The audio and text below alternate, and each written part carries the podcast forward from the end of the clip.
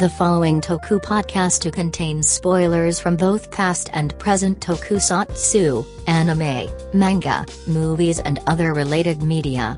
If you do not wish to be spoiled, we suggest turning off the podcast now. Otherwise, please enjoy the show.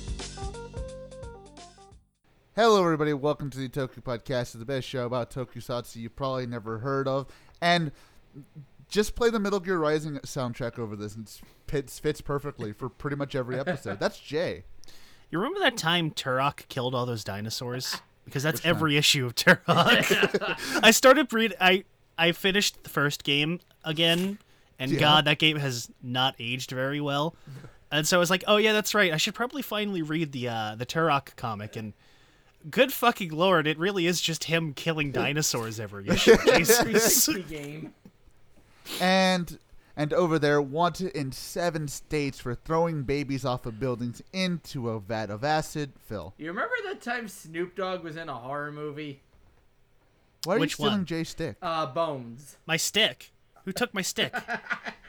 Phil's taking your shit, man. He's taking your Just gimmick. this one time. Uh, I thought you were. taking Ta- a I gimmick. thought you were talking about uh, what was that one where he was like, he was like a pimp who died and got reincarnated as like a. Oh, Bones, okay, that's, the, one I'm you were talking, about. about.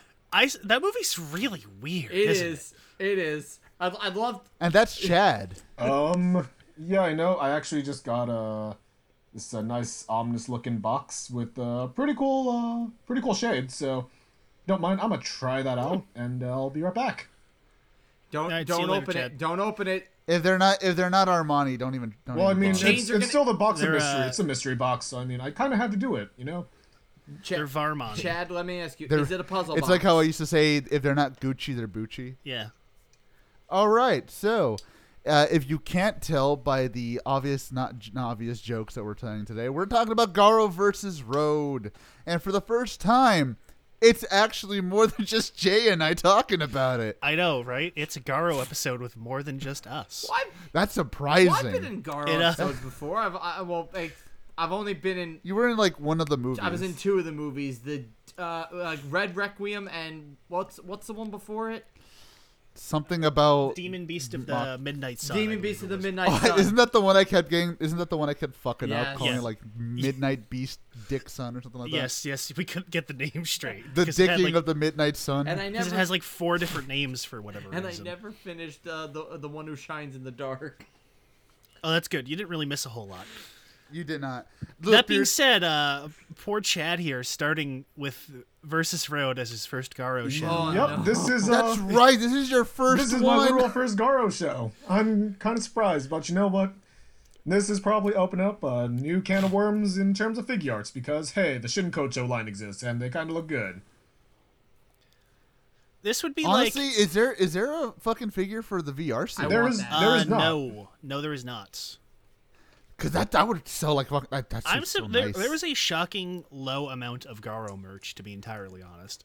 and they're all In general, really yeah. expensive. Yeah, That is. I mean, yeah, Uh, like all of it, it's like really fancy, kind of like mature style, yeah, like re- recreations of Zaruba and the other Mono Yeah. rings, and then you got like like clothing replicas and stuff. And I think they made a replica of like the the lighter Koga has, but in terms of like our ge- genre of merch, there's very limited. like I think I've seen in terms Z- of like I've seen a, sorry. I, I think like in terms of figures from like just off the just off the cuff, I know that Figuarts did create some before going to Shinkocho. And then similarly kind of like I think Ultra Acts or like basically before SH Figuarts Ultraman was SH Figuarts Ultraman. Uh, basically there was something called the Makai Knights uh, line or something like that. To be honest, I don't really dabble in Garo, but this is I guess me kind of exploring that. Here and there. So there's something like that though. so. I mean, I've seen, I saw figure, I saw Figuarts like a figure art of Zero from Image Anime, but that was like in an MMPR Toys video from like ten over ten years ago. So I, I and they're all ridiculously expensive, like uh, like two hundred Oh. bucks. Okay.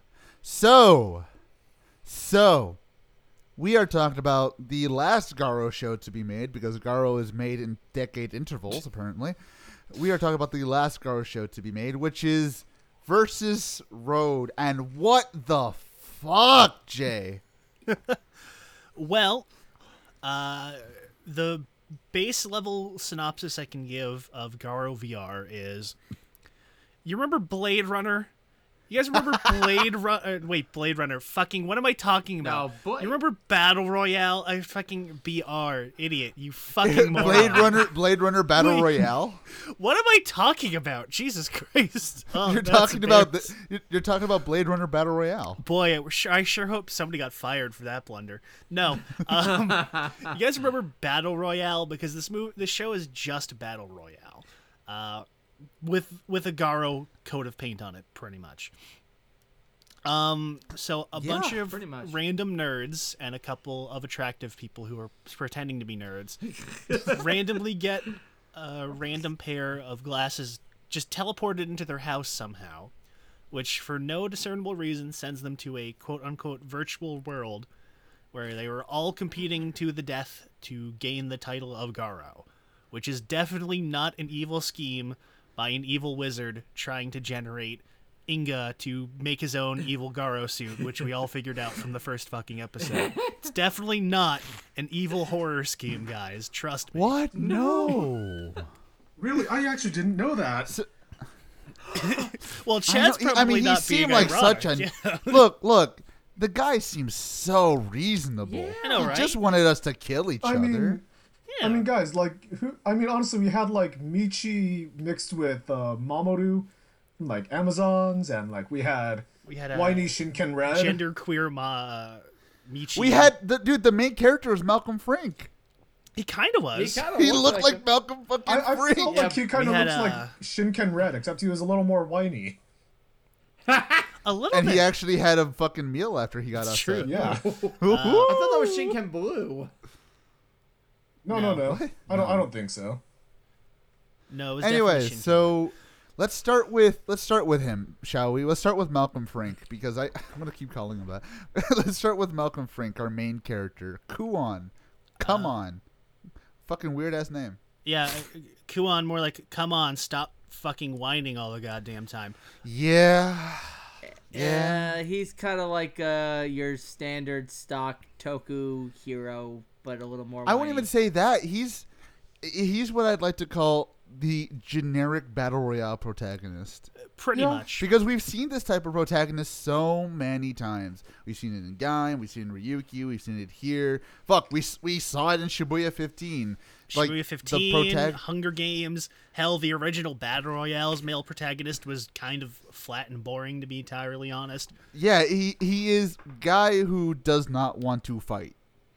Except he basically does not have his balls moment. Like he doesn't get his balls until like the last two episodes. Pretty much. Yeah.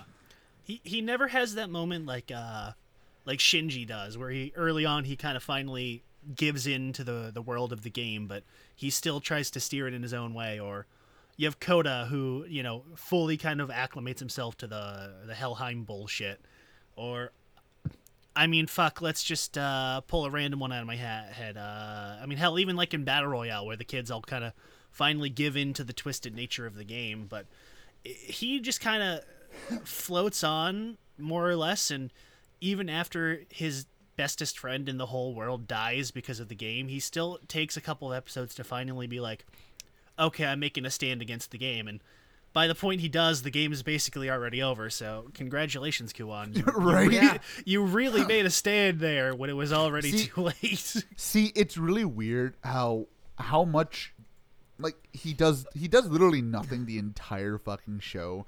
Yet I can't really bring myself to hate him. He's just bland. It's like, yeah, come on. Like the only thing that really kept me interested in him is that and and I make the joke earlier, but like was that he did kind of look like Malcolm Frank and just trying to hear that like fucking slurpy nerd voice that Malcolm Frank had as this character made me fucking laugh the whole time. early on, early on, they kind of have him like be like, he's like a a weird bodyguard to his friend Hoshia, and they kind of set this thing up early on where he's just like, well, okay, well, if you keep getting in these things, I'm just not going to help you anymore. Like he's he's kind of like they kind of set up that he's like manipulating his friend, or he's kind of like he's kind of like a dick, or he rides on that attention, but never really goes anywhere, and that more or less just seems to be interpreting early material more than anything. And Not only that, but like also they kind of give him, uh, they lose it obviously, but they give him like a short fuse for the first couple episodes. Yeah, I noticed that too. He he gets really like pissed off really quick for no good reason, and then then after the second game, he just kind of loses it. And like not even like after he like kind of halfway through the second game, he just loses it. Yeah, like he loses literally all of his fighting ability for no reason, and it's like uh, you kind of fucked up there, guys. You you got you had a guy who I think could have been interesting from the beginning, and just kind of said, "Eh, let's just go for the generic protagonist." Yeah. because like I think initially um I I think this basically goes mainly because he just kind of figures it's obviously just a game, right? And then eventually it's like, oh yeah, JK, this actually wasn't a game, but it's actually um what battle royale. So I mean, It's real. it's actually real. You die in the game, you die in real life. Trademark. I love that they actually said that. I, I I know. Oh, so it's SAO. Heyo. But but it's true though, because like, I I wish that he had more to him because it- they kind of teased you, man. They teased you with like, oh look how much this guy has. He he's got a short fuse. Like Jay said, he's almost semi manipulative manipulative to his friend. Oh, what's what's this gonna be? And then he just dies, and it's like, okay, bye. I guess. I mean, See you I mean, later. like basically, I don't know. Like the thing I'm noticing within like the pattern of these shows is like, oh yeah, let's just see what happens if we throw a shonen protagonist into basically real life. And it's like, oh yeah, no, this ain't no fucking game, kid. So it's like, it, it just kind of feels weird in this case. Like Gaim, yeah. okay, for like Gaim, it's a little less weird, but then again, it's just like, I don't know how I feel about that trope though. Like especially used here. See, I would, I, yeah. See, I would, I would, uh, I would bring it up to the fact that Gaim is still, s- still technically a shonen show. Garo was made more, and Jay and I know this specifically. It's more for the adults. So to see a character that's so obviously made for shonen type of stuff to be put into this, he clashes with literally everything else. Like hard.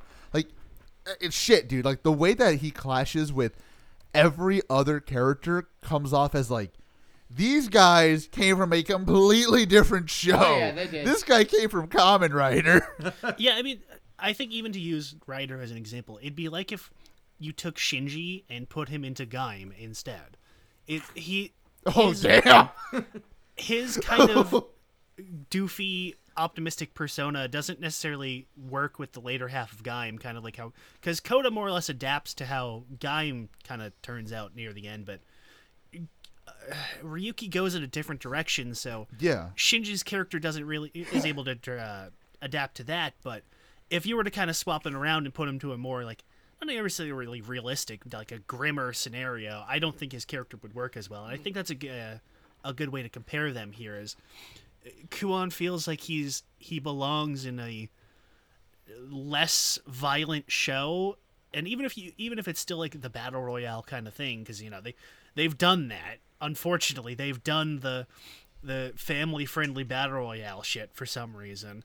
It'd be like if they they took a character from that and put them into you know like again a violent gritty horror show. Pre-cure battle royale. basically. Honestly, if that show exists, we might actually watch that. I'll that sounds hilarious. But um, but yeah, like i- it's weird, and and again, I think overall, I don't think I hate him. I just think there could have been more done with him because again, everybody else is way more interesting. Everybody else, even his fucking nerdy sissy frou frou friend over there, way more interesting than he is. Oh, and yeah. let's talk about him because he's the first one who fucking dies. Surprisingly, Yeah. I, honestly, I didn't think he was gonna die first. I thought the guy in the white jacket was gonna die first. Honestly, yeah, I was I was a little surprised that uh, Hoshiai died as I mean, again, halfway into the show, but as early as he did. Um, he's honestly pretty interesting because he is again he is kind of the the primary demographic both of this show and of the game. He is he is a pathetic nerd who gets beat up by dudes because he's good at video games. Said video game being me. Garo for the PS2, which is I for some saw reason that. some And reason what the a fuck? a fucking arcade cabinet and a dingy arcade in the middle of um, I don't know Yo, like fucking Shinjuku or Garo whatever. for Evo. So It Garo it's not for even a two-player game. I don't know what the hell. bruh, bruh, when are we gonna get fucking Daigo at fucking Garo Evo? Let's who, go. would, who would Daigo main? Who would? Uh, he, he would he would be a dick, and he would like he would like main zero or something. He'd probably yeah. He'd probably be uh, the Dark Knight. Yeah, He'd be an asshole like that. he would be. But yeah. So wait, that also No, but so yeah, that like- begs a question yeah. with this world. What the hell is Garo then? Like friggin' there's the Garo- game obviously. I- Well- is the game actually Garo? Because like I, I noticed that there was a game, and then now there's just I'm like going to assume that was just just them being cheap because they do establish that you know obviously Garo and the horrors are real. yeah.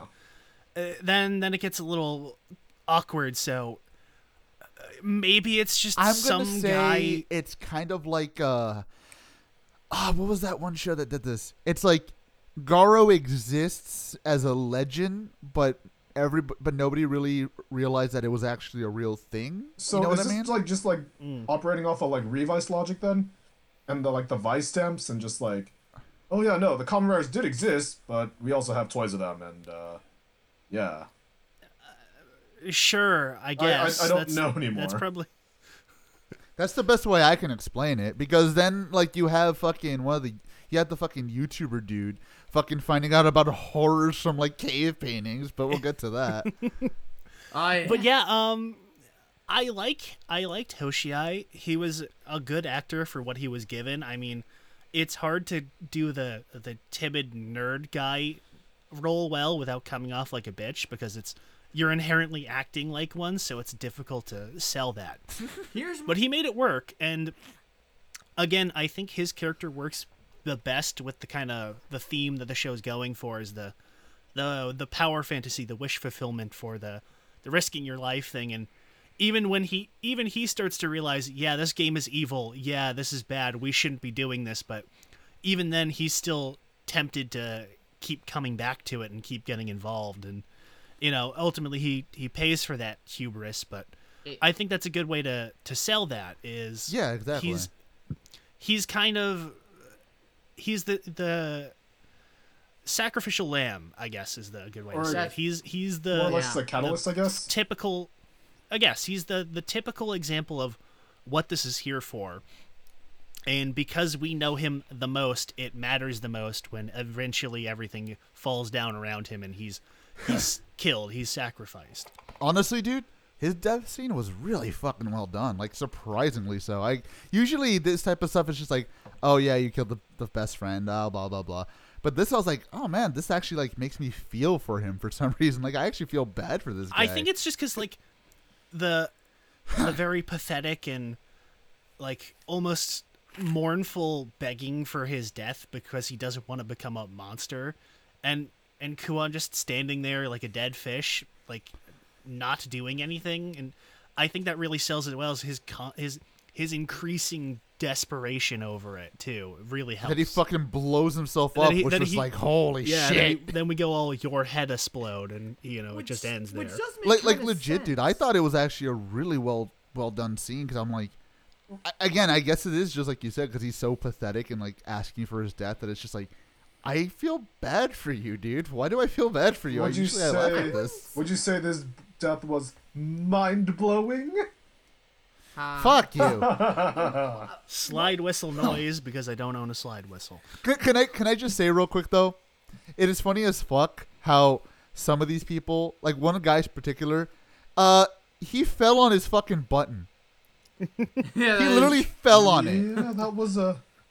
that was You stupid. retard. That seems like a design flaw. Uh, yeah. But you know what? It's, I it- mean- it's it's it's no more a design flaw than the res- than the reverse gun. I mean, to be entirely honest, the whole bomb collar in that segment didn't really make any sense because, like, okay, we're in a tiny hallway, and if we go too far out, the horrors are going to jump and murder us.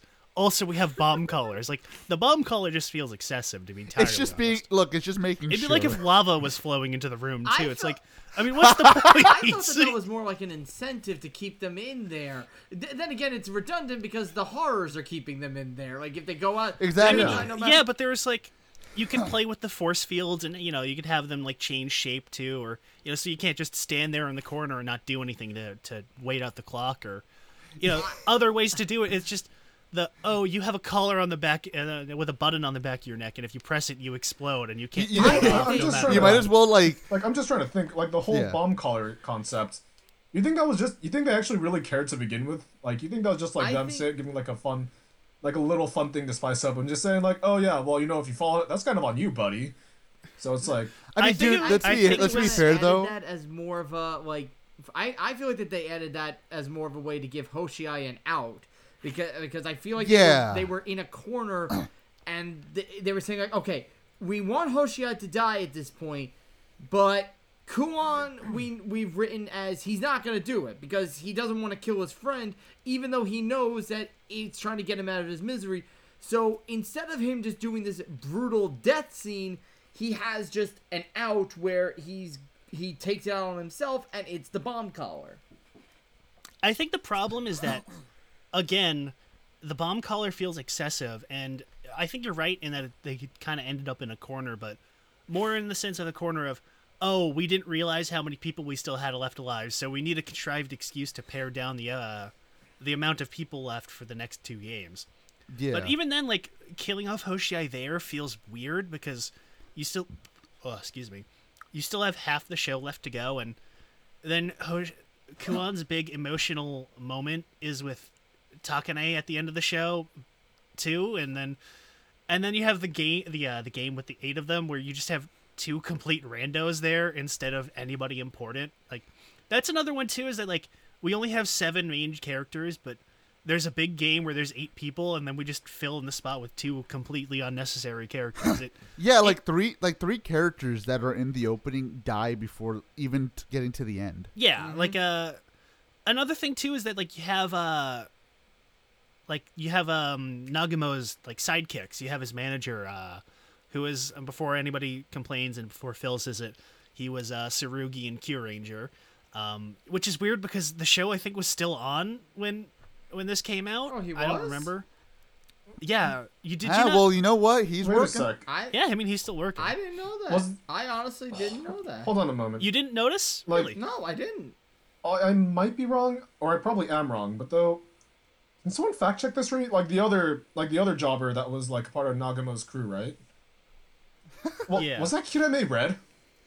That guy looks a lot like Uh, Kirame Red for some reason. I don't think so, but I know what you mean. But let me let me take a look, see if I can't. Dude, this legit, while so going. many people in this show. I said, "Is that who like I um, think it is?" Nashiko was in, is actually in this show. Is like one of the, like what the announcer girl? Yeah, the, yeah. uh, She was a Yeah, the hologram announcer was uh Yodona. yeah. Yeah, You, You'll, you'll Yeah, That was oh, or like uh, you, you know, you know the the dad that fucking Akiba Blue killed.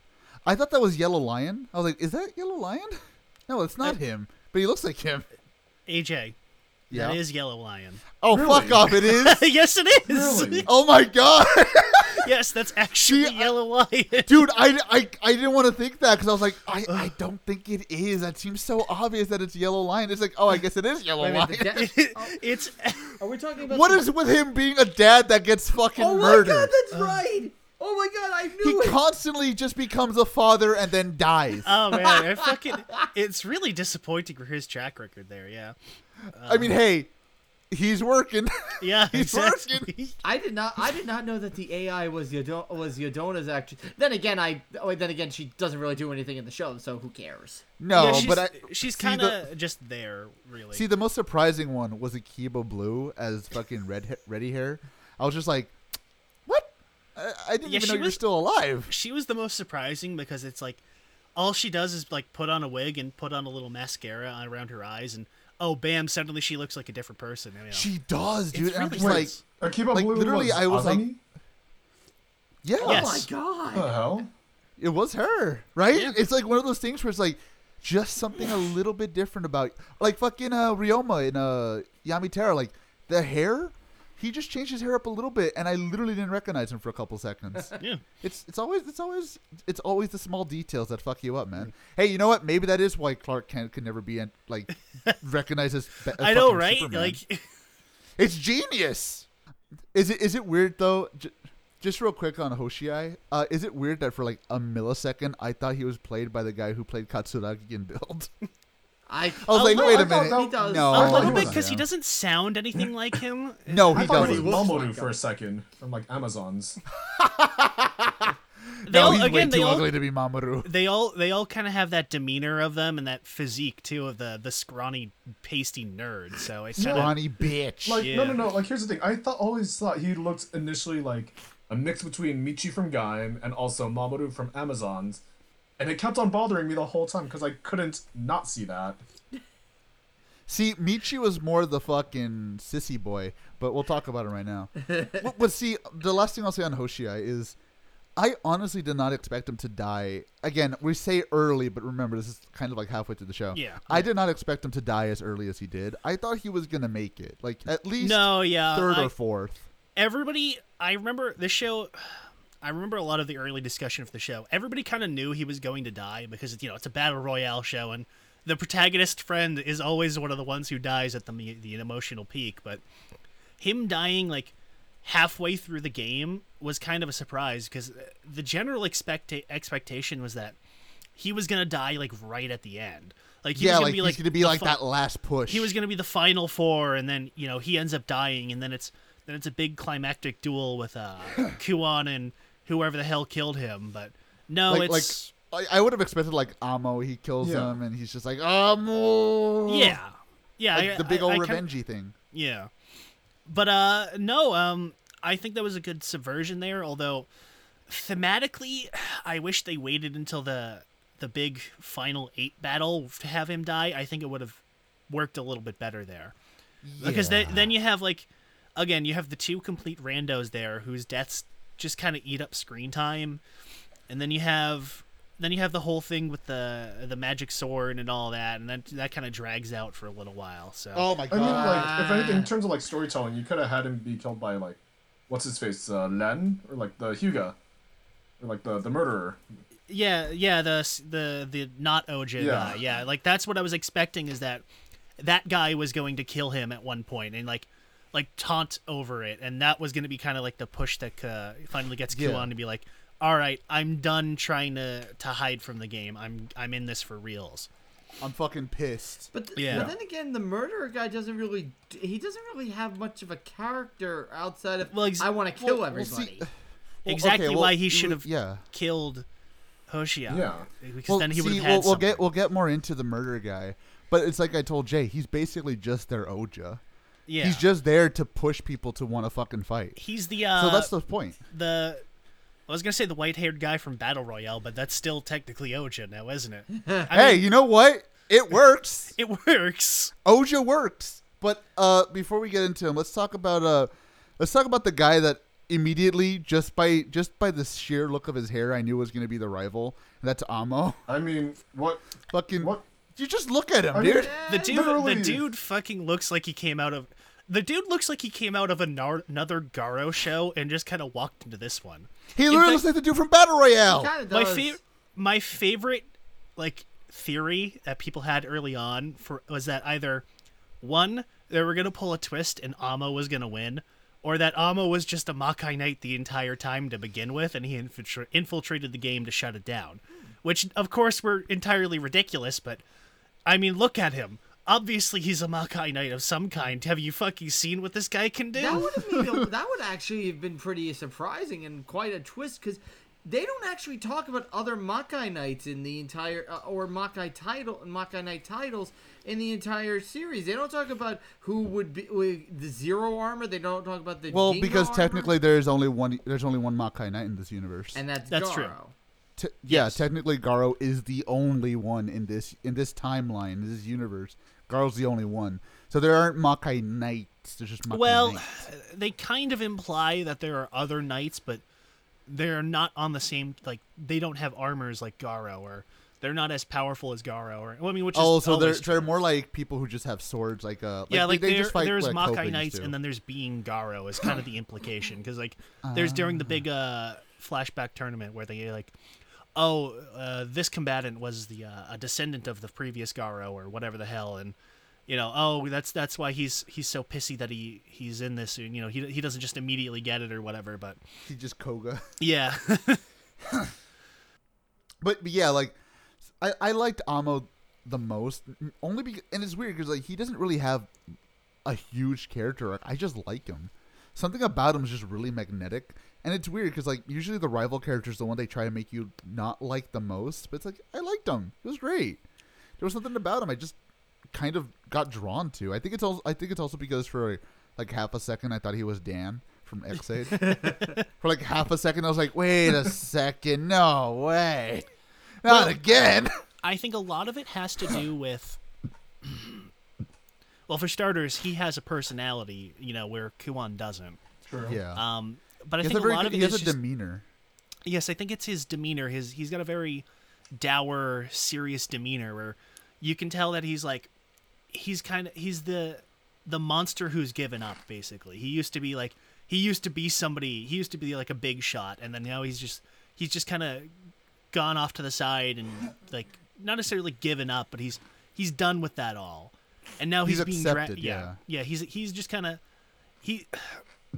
It's like it's like in the early parts of Yakuza One where where Kiryu gets out of jail and he's like, okay, I'm done with the Yakuza shit. I'm going straight for all of like ten minutes, and that's kind of how, how he is in this show. He's he was the the biggest baddest motherfucker around, and something happened to have him change his mind, and now he's just he's just kind of doing his own thing now, and he's he's slowly getting drawn back into this world that he he tried to abandon, and I think that's what makes his character work too. Is that unlike Kuon, who his whole mode, his whole story arc is him trying to accept the the reality of the game. Amo is he's already been through this shit, so this is just this is just him power leveling his way through the same shit he's already had to deal with to to get back to his nice, peaceful, quiet life. I mean, even he said himself, like, he just likes the idea that in versus road, he doesn't have to hold back against anybody. He can just go wild, and he likes that. And it's kind of interesting too because he's directly. I don't remember the friend's name for the life of me. I just kept calling him the dude who voiced Vice. Um, Uh, Like- I think his name was. Kanata. There you go. Yeah. Yeah, yeah, yeah, yeah, yeah. And now I remember. I again, I, he just looks like the guy who voices Vice. With you know, I didn't recognize him without the blackface. But you Well, I know mean, to be honest, it's either he looks like like Vice's voice actor, or he looks like friggin' Yakuza Beast. oh my god, you're right. He looks I can little. totally see what you're saying. yeah, saying like now. I I'm expecting him to like pull out like a bottle of mayonnaise after beating the crap out of someone. Could not unsee that. He's dressed up like a fucking bottle of mayonnaise. You know what? That's true. You're not But like wrong. I, I yeah, but yeah, like I liked Amo's direct comp- like comparison with him because you know Kanata, he's like, and we can talk a little bit of Kanata too because he just fucking dies. What does Kanata like what does Amo compared do to him? Anyway? What did he do as oh, for, oh, anyways? Dude was a They they allude to him being like a gangster or or like, like a former. like a street punk. Yeah. Like again, So- I I used uh Kiryu as an example. He's he was like a criminal, but then he he went straight basically. I guess Yeah. they never really Well- go too into it. Well, like I was saying, like I like the comparison between him and Kanata, who's just like Kanata doesn't give a shit. He's just he's he's as strong as Amo, but he like doesn't hold back. Amo's just like I got my little doggy, I got my bar. That's all I need.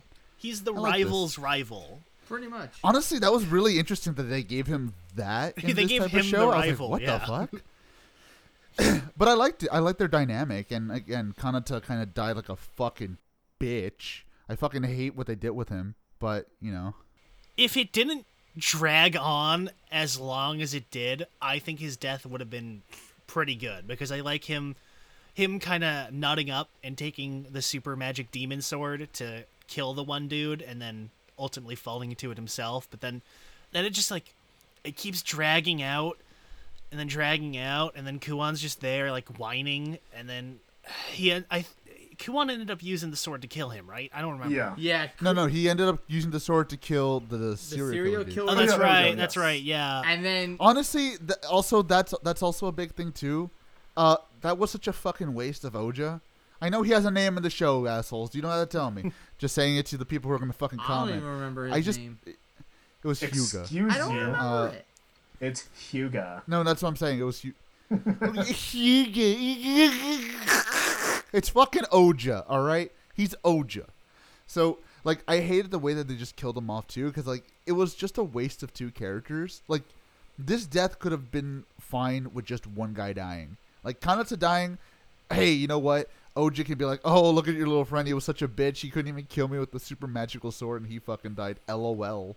That would have been that would have given Amo like a big fucking goal to go against, and we wouldn't have to put up with fucking salary man and fucking Afro dude over there. I, I just called him Jazzy Jeff. Jazzy Jeff, yeah. Yeah. we wouldn't have to put up with that bullshit.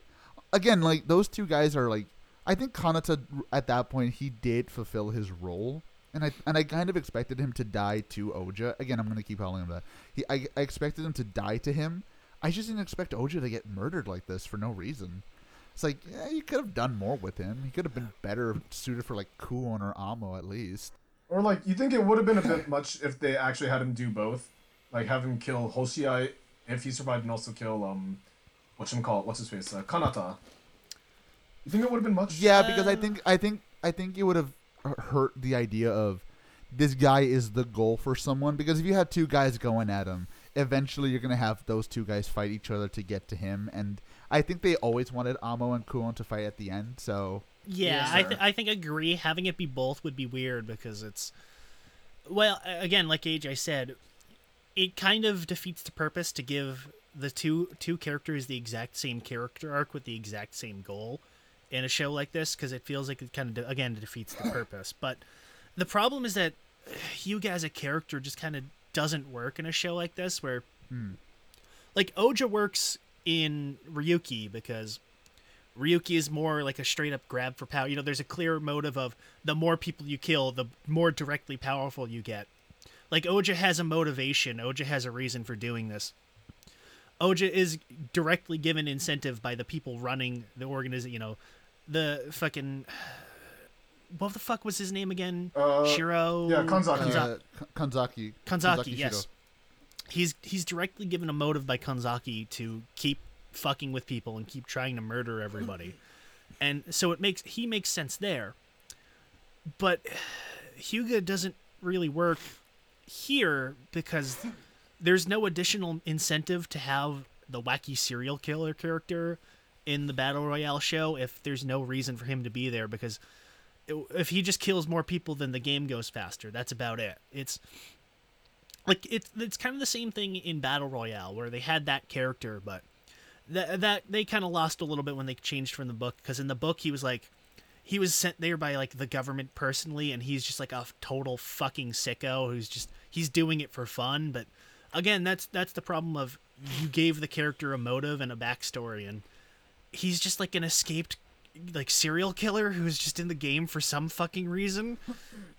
Uh, there's, See, I think it would have been better like if they just said, "Oh, he's the one who gives the most amounts of like malice and hate, and if we put him in the game, it'll speed our fucking goal up a little bit faster." That would make see uh, again even like a one line thing of like that it's like oh this human generates way more inga than everybody else and killing it uh, killing people causes him to generate even more so let's let's stick him in here even like a one fucking line dialogue like that would have made him work but yeah. he's just a part of the game and there's nothing really done with him either It's like what Jay said. that- It feels like he's brought in there to incentivize the pot of, the, or the, when I say incent, when, incentivize what's going on. But the thing is, everybody is there to incentivize the pot. They all want Garo, so it doesn't really, it doesn't really make any sense why he would be there. See, the way you could have done this is, and I know technically they do it with a character we're, we're going to talk about soon. The way you could have done this is you could have had this guy be someone who was just sort of violent, and this game just pushes him over the edge, and he goes a little too far in the eyes of literally everybody else. And he's like, "All right, this guy's too fucking dangerous. We got to kill this guy before he kills us," kind of thing. but see the problem is that they already have that character that's Takane. Yeah, exactly. That's what I was saying. Like, it, it's, it's it doesn't work that way because you have that, and Takane. Well, to be fair, Takane is a bit more nuanced in their fucking Well, uh, crazy. yeah Not just lol. I'm just going to stab you. Excuse me, but yeah, like I wish they would have done more with him because I do like Ouja type characters. It's just in this show they, and not only that, but they just kind of kill him off like a bitch. Like they don't even give him an on-screen death. He just dies. he and then becomes he a magic dies as demon flower, and then and then he gets cut up. Yeah, that's about it. That's lame as fuck. Yeah, and again, especially because it was so dragged out with the stuff with uh, The Yes, demon swords. yeah, the demon sword. It was an and- entire fucking episode of that shit, man. Like, oh my god. Mm. That was one of the worst episodes of the fucking show. I think I would agree. That was probably the weakest of the uh, the art, the show overall. I'll say this: Yeah. the show. One of the things I liked about the show was that it never felt. Uh, some of the episodes, most of the episodes, did not feel dragged out. It always went at like a really fast pace. Like you never knew, like, holy shit, I'm already this amount of ep- uh, minutes into the episode. Damn! But with though, with some of the later episodes, like that one, it felt bogged down. So I guess with that, let's talk about the YouTube man, wacky YouTube boy who looks like Sid for some reason He's from Guy. My Guy. favorite character. Nagumo or Nagasuke, as his YouTube handle is, which I, Nagumo is based as I kept fuck. calling him that because I forgot what his real name is. Look, Nagumo should have won. He was robbed. He robbed. should have. N- Nagumo is the real protagonist Nagumo of was this show. boy. Hashtag hashtag Nagumo was robbed. He was, He was. but at the same time, his character works with him not becoming Garo. His character works True. ending the way it does Yeah. because he is again, he is the real protagonist of this show. All of the information and the backstory and the lore are delivered through him and not anybody else. From minute one, he's the one who's trying to investigate what the fuck is going on. He's the one who's trying to figure out what the horrors are and what the real deal is the game and how it all works. He's the one who finds out about the horrors and Garo and all the the Makai lore and figures out that oh, if you die in the game, you die for reals. Oh, if you quit the game, you also die for reals. Oh, this is actually just a scheme to generate evil energy. Oh, Garo is like a real guy, but he's dead now. Oh, and all this ad- additional sh- stuff here This is all bullshit. like he's he's back here doing like full corkboard conspiracy investigations while everybody else is running around feeling sad about themselves and he's the one who's driving the plot for the most part which which is good. I like that. He's the he's the conspiracy guy. He's the he's like the the reporter in like the the conspiracy thriller where he's like he just kind of stumbles on this mystery and he keeps getting deeper and deeper and deeper into it and Yeah. he gets too deep and you know well that's that's just kind of the natural end to his character. But a lot of it is that like he has that natural charisma to him where again he's like he's a talent you know he's a youtuber literally a, a fucking youtube blogger. They don't call it youtube but it's it's obviously meant to be youtube. Yeah. and he's like he's got that personality to him where he's he's kind of smug he's jokey but he's like he's again he's he's a talent on ca- he's an on-camera talent so he's he's got all these different kind of facets to his personality. He's able to really switch between the fly and you know then when you're you're out of the game you get to kind of really get a look at what his personality is really like and i really like that he's a very multi-leveled character in that regard He's really charismatic. Like the biggest part about him is like you said earlier. He's just he's charismatic. Everything. He- I just like uh, he, looking at this guy. He's like more of him, please, more. he's like out of everybody when he's talking about like I want to be like I'm doing this because it's the right thing. I'm doing this to be a hero. He's the only one who's ever really like believable when he says that. Like like when Kuon says it again, it kind of comes off like half-handed or in like like he's he's little, saying too kind of like, like I Yeah, no. In terms of like Kuon's, uh, when he ever, whenever he says it, I felt like it was just kind of forced actually, more so than like, like in comparison to Na- Nagasuke. Yo, yeah, it's like Kuon had to say it because like if he didn't, he'd be like, it's weird because like it, I think Kuon felt like, well, I have to say it. If not, I feel like a fucking hypocrite. Yeah. But Yeah. Nagumo was more like, no, I really want to save these people, and I do not want to fucking die. I mean, because like literally, he says it at the beginning, like, well, he says it like towards the towards the middle. Was like, look, I have to fight you guys. I'm gonna die. I don't stand a chance against either of you. I might as well try and live. I've won against the jobbers so far, but you you guys are main characters. I'm not going to survive very much longer. Like this, this is not gonna work, guys. no. No. I am, I am the, I am the mid Carter. he's the uh He's the Booker T to his Triple H. Uh, that's you know what? That's mean to Booker T, but that's right because Booker T is a very charismatic individual who who got the short end of the stick constantly. Uh-huh. it's funny because Nagumo's weapon is a short stick. Yes. That is not inaccurate. What the fuck was his weapon, by the way? It was like it was like one of those retractable like police batons. I don't It know why he so shit. Hey, it was work. so He, like he could have done literally. He could have imagined literally anything, and he went with that. he could imagine a gun. I mean Nobody any, knows about guns in this show. I mean AJ, like I said, this is Japan. Guns don't exist except for in movies, okay? Has nobody played the Yakuza game? Uh, I, I mean, I mean, AJ, guns don't exist in Yakuza game except for in the cutscenes. Because Or no, AJ. Just, I mean, have you just tried remember- using a gun in combat? They're useless. You want to use your fists in in those three. games. See, just remember, you had people like uh, Kanata and Amo. You think they, they, they, you think they'd use pussy shit like a gun? Come No, on. you'd be a man. You use your Amo was running around there wearing fucking medieval knight gauntlets all the time. Yeah, like at least Amo's weapon made sense. They're basically fucking brass knuckles. Everybody else use these cumbersome long swords and weapons. It's like, guys, like, or the only other one, the only other one who had like a wait, wait, weapon that worked was uh, Didn't like friggin' Takane have the friggin' um, like the projectile? yeah, that Yeah, I was yeah, about to ballistic mention them. knife. Yeah, that's what that's what I was gonna ballistic say. That I was about to mention. Like, at least they also fucking had a fucking projectile that. wor- I mean, granted, it only had one bullet technically, so you can't. It's not really help, but still.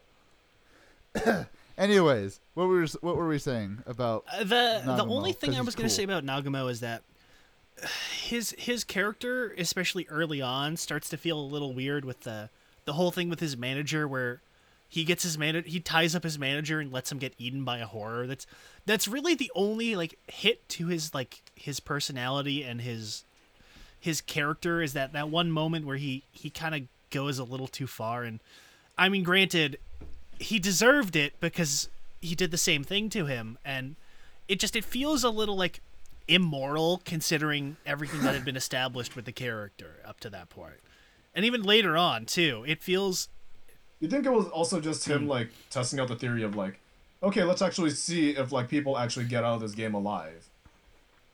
I mean, yes, definitely. Like, I understand why he's like, okay, you know, gotta gotta crack a few eggs to make an omelet, Jack. You know, you That- gotta that's fair. you gotta make you gotta make the uh the sacrifice there. And granted, the manager tried to do the exact same thing to him as well, but him talking about like being a hero and trying to protect people because it's the right thing to do. While having actively sacrificed somebody's life to a monster to get eaten and killed, feels a little weird. Could you could you make the argument though? Could you make the argument though that he still at that time thought, hey, if he dies, it's just a game anyways, and I want to see him after I get out. I might get he might get pissed, but hey, I'm she's not dead. And the moment he saw that he actually died, he was like, oh fuck. I I'm not sure because he he when he's tying him up, he clearly already has the idea of he clearly goes into that game with the idea of okay, the people who are leaving this game are not leaving alive. They're dying if for realsies. So he's clearly already in the idea that, But that was still a theory at that point. Sure, until- again, it was a didn't- He didn't theory. like fully. He didn't fully know until he saw it. No, exactly. But I, and- know what and you mean. In in that defense, him not 100% knowing makes it somewhat better again, especially because again, he was only doing it to him because he did the same thing to him. So uh, in Yeah. that case it's a little justified, but at the same time, again it it does kind of feel a little at odds uh, and especially later on too. I mean, sure, him killing other people, you know, for survival's sake is one thing. That's self-defense, but tying tying up a dude and leaving him to be devoured by a monster feels Sure. a little a little shady for what his his character arc was. I, I I think if he had done it to anybody else, I would be 100 percent on your side. Like if he had done it to just some random schmuck. No, Oh, no, yeah, no, totally, yeah, yeah, would totally. see yeah. that. If It's it's it's like if he did it to uh to uh not Kiramai Red, I think I would have been able to be there.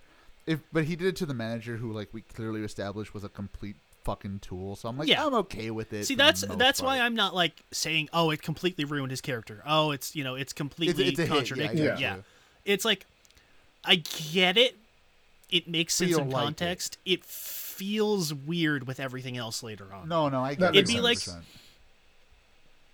it'd be again it'd be like to to use a nerd example it'd be like if superman like killed somebody it'd be like it's like in the the snyder movies where where superman actively murders people but then he's talking about like being like a Jesus figure and like talking about like sacrifice and heroics and all this shit, and it just it feels hypocritical, and Yeah. that's that's a weird that's a bad example I know because that's that's taking a lot of different things out of context, but that's like the easiest one I could think of is that like No, no, but I get you. it's I like if you. Superman killed people, actively killed people, and then talked about like, oh, I'm doing Saying this because I want to because I'm a bad. he- yeah, like like empty platitudes basically. Yeah, yeah, yeah. I know. I, get- I get what you mean, like 100. percent Uh, so I guess after Nagumo, uh, we got to talk about the honestly the most interesting characters just on a basis that they gave him fully like a fully developed arc in a sense. Uh, Takane. Uh, I think that's what their name was. Yes, Kozuki Takane, quote unquote, as we find out, is a fake name. Um, who I'm just gonna be blunt is is gender is just genderqueer Michi basically. Uh, yeah. Don't you mean gender Yes. neutral? Eh, No. same thing. No, dude, everybody did her like, oh, dude, everyone thinks you to girls. Like, motherfucker. Like, I have, I have seen guys I mean- way more effeminate. I mean, this from dude. far away, from far away, yeah, And- I could, I thought he was a girl as well. But when you look at him more and more, eh, Takane is is a is is uh, is male. Has has more. He he's male, but he has more feminine Yes. features. I mean, I won't lie and say that at the very least in the first episode, I thought he was a girl, just because he has like one line and he's kind of whispering, and you you look at him kind of like hunched over with the hair kind of covering most of his face. Ah, but So- Jay, here's why I never believed that. You wanna know why? Because there's no such thing as a female Maka. That's what I said. That's that's true. That's true. There are there are Ooh. absolutely I no other win. women too. That's right. I didn't even think about that. Ex- right? Like, like literally from the from word go when they said Makai Knight, I'm like, all right, there's not gonna be a single chick in this. It's a sausage factory in this fucking fight. I mean, even though even though Joel Elephant clearly thought he was a girl, uh, which That was first of all, that oh my Zero god, that was Wait, wait, wait, wait. yes, it was. Yes. Okay, how many people are my actually in here? What are you doing here? the I don't know why he was in this show. I don't know why he showed up just to get murdered. But uh, Dude, yeah, what, is, what is it with like what is it with Garo and Sentai alums just being like, I want to be in there now? I know, right? like, it just happens. It just kind of happens. You know what? Maybe up. maybe Amamiya is just way into Sentai, and he's like, hmm, I, I mean- wonder how I could kill this guy, the motherfucker made Jetman. I would hope he's into Sentai. or or maybe he, or I was like he saw a guy and he's like, mm, I want to see his ass a couple times. Put him in. Put him in. The I mean, show. you know what? You know what? That's uh, that's some good thinking. Even though he didn't do that show. Uh, Uh, right? Yeah. Uh, but still, like it's weird. A lot of Sentai people are just go to Garo. Like fuck's sake, Yellow Lion just get there to die. Yeah, Yellow Lion shows up to deliver exposition in one then scene die. and then dies off screen. It's like what he did in Ghost. Die. It's oh no, it's I Comes in, it's- comes in, explains, ex- refuses to explain further, dies. I think it's even. I think it's no. I think it's a little better in Ghost because he has more screen time in Ghost. Yeah, that's true. At Then least he again- doesn't come in. He's like, "Go away, Nagumo. You're a bitch." You know what? Yeah, I will say it was done better here in Garo. At least we didn't have time travel. I mean, no, it's. Uh, I was about to say. On the other hand, that's more screen time in Ghost, so it's still it, it kind of loses there. Exactly. that's I would rather die in Garo than live in Ghost. It's true. okay. That's fair. Ah. Uh, can I ask one thing? There's one thing that's always been perplexing me about Takane. Yes, he has a 14 inch No, dong. not that. I'm being serious. Who? I mean, listen, listen. If all of the internet femboys I've seen are anything to go by, I'm sure AJ's right about that one. no, it's, Go on, it's, Phil. Who? We okay. So throughout the show, we find out that Takane murdered someone, murdered a classmate, and mm-hmm. the, and we don't know who, but we never know who it is. And we also find out that he was raised by an abusive mother, a very abusive Yeah. mother. Do Yeah. you think that? Do, is, is there the possibility that the person he's murdering was not a classmate but his mother? Mm, I don't think the show is that smart to imply that because they at the very end they imply that who he killed was a bully, not his mother. I mean, the thing is that it's all of the newspaper articles, both the you know ones in the past and the ones in the present we see, they very clearly say that he killed a classmate. So I mm-hmm. don't think so. I think maybe like maybe he probably would have done that if he had won the game or something. I think that was like in the back burner there, but I think at the same time like Takane probably like really buried that part of him until the game kind of kind of brought it back. And yeah. I will say this is another case where a prediction was very obvious and came true, but not in the way people expected. Is that everybody kind of saw Takane in the first episode where he's this very timid, kind of like meek individual, very girly. You know, again, he's gender neutral, very timid, feminine individual, and everybody was like, okay, so he's gonna get mind broken by the game and go full sicko mode at the end, which, which technically happened, except one, it happened way earlier than everybody expected, and two. He was already completely insane before starting the game, so it he You wasn't can't really go go- sicko mode if you're already in he was, sicko he, mode. he was already in sicko mode to begin I mean, with. when you're threatening when you're threatening journalists and basically making them think rethink their profession, you know you're sick. I mean, you know what? Hey, that's based. Fuck journalists. But at the same time, like, Do what you gotta I do was really surprised by by how quickly that shoe dropped with him. Because I, was yeah. because you have the whole the whole arc where oh he finds out that his uh his idol his inspiration for becoming a model is in the game too he starts following him around and you expect the uh like the twist is that oh the model is going to try to kill him because he wants more power and that's what kind of like starts to slowly break him into the game but but no he just he just stabs him completely unceremoniously because his entire end game was to kill him to begin with. And it's it's such a shock. I it legitimately caught me off guard the first time. almost. Just start, just start, just start playing that over the scene. It's fine. And then from there, uh, honestly, I think he has a higher body count than the Oh, serial oh, killer. he does.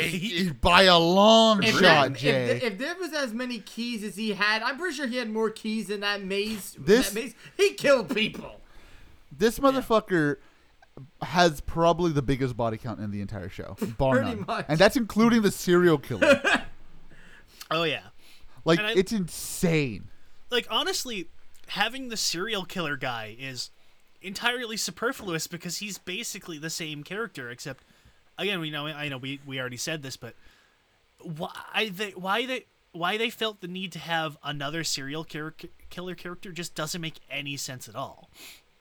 It just See, it's weird because weird. I they they don't they don't introduce him or they don't make it seem like he is a serial killer. They make it seem like he is more just heavily disturbed. But I mean, even then, like he becomes a serial killer anyways.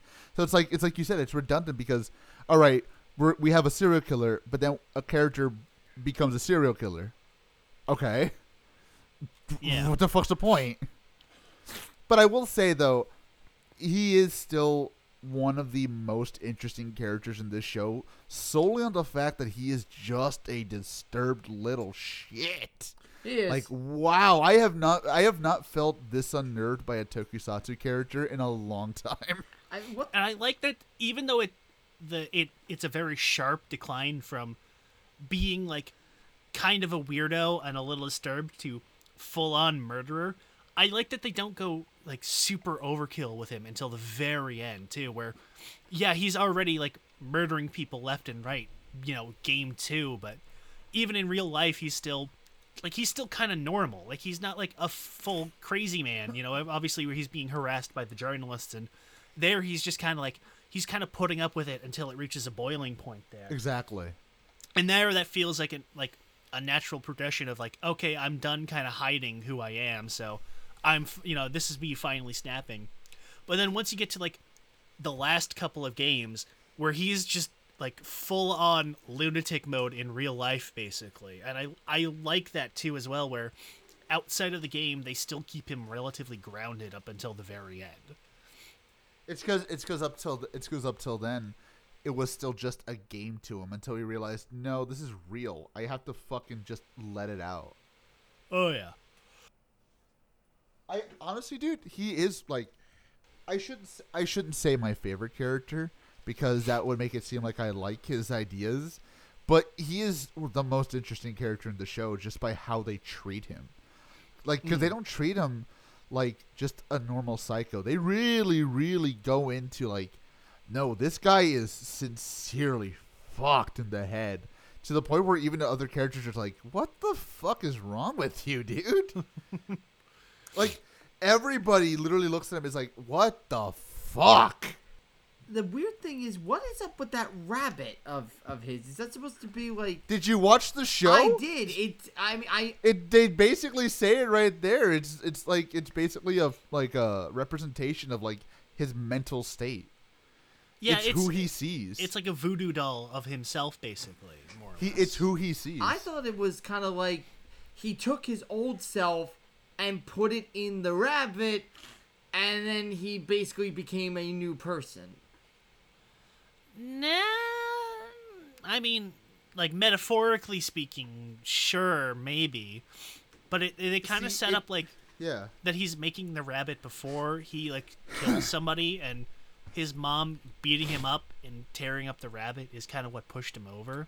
the the uh, the idea that I got from it was more the rabbit was the I the rabbit was the start of him being able to accept. All right, I can be someone else that people don't fucking despise, and his mom beating him kind of cemented the idea of okay, I literally have to hide this. Like it's it's kind of weird to say, but this is the most accurate depiction of someone mentally going insane I've ever seen in the Toku show. It's just it's it's a very it's a very good depiction both of like the way I you know not to, not to be a fart sniffer but like the way LGBTQ culture is kind of presented of being like using it as a way of like of symbolizing who you want to be as a person and then the reaction to that as well.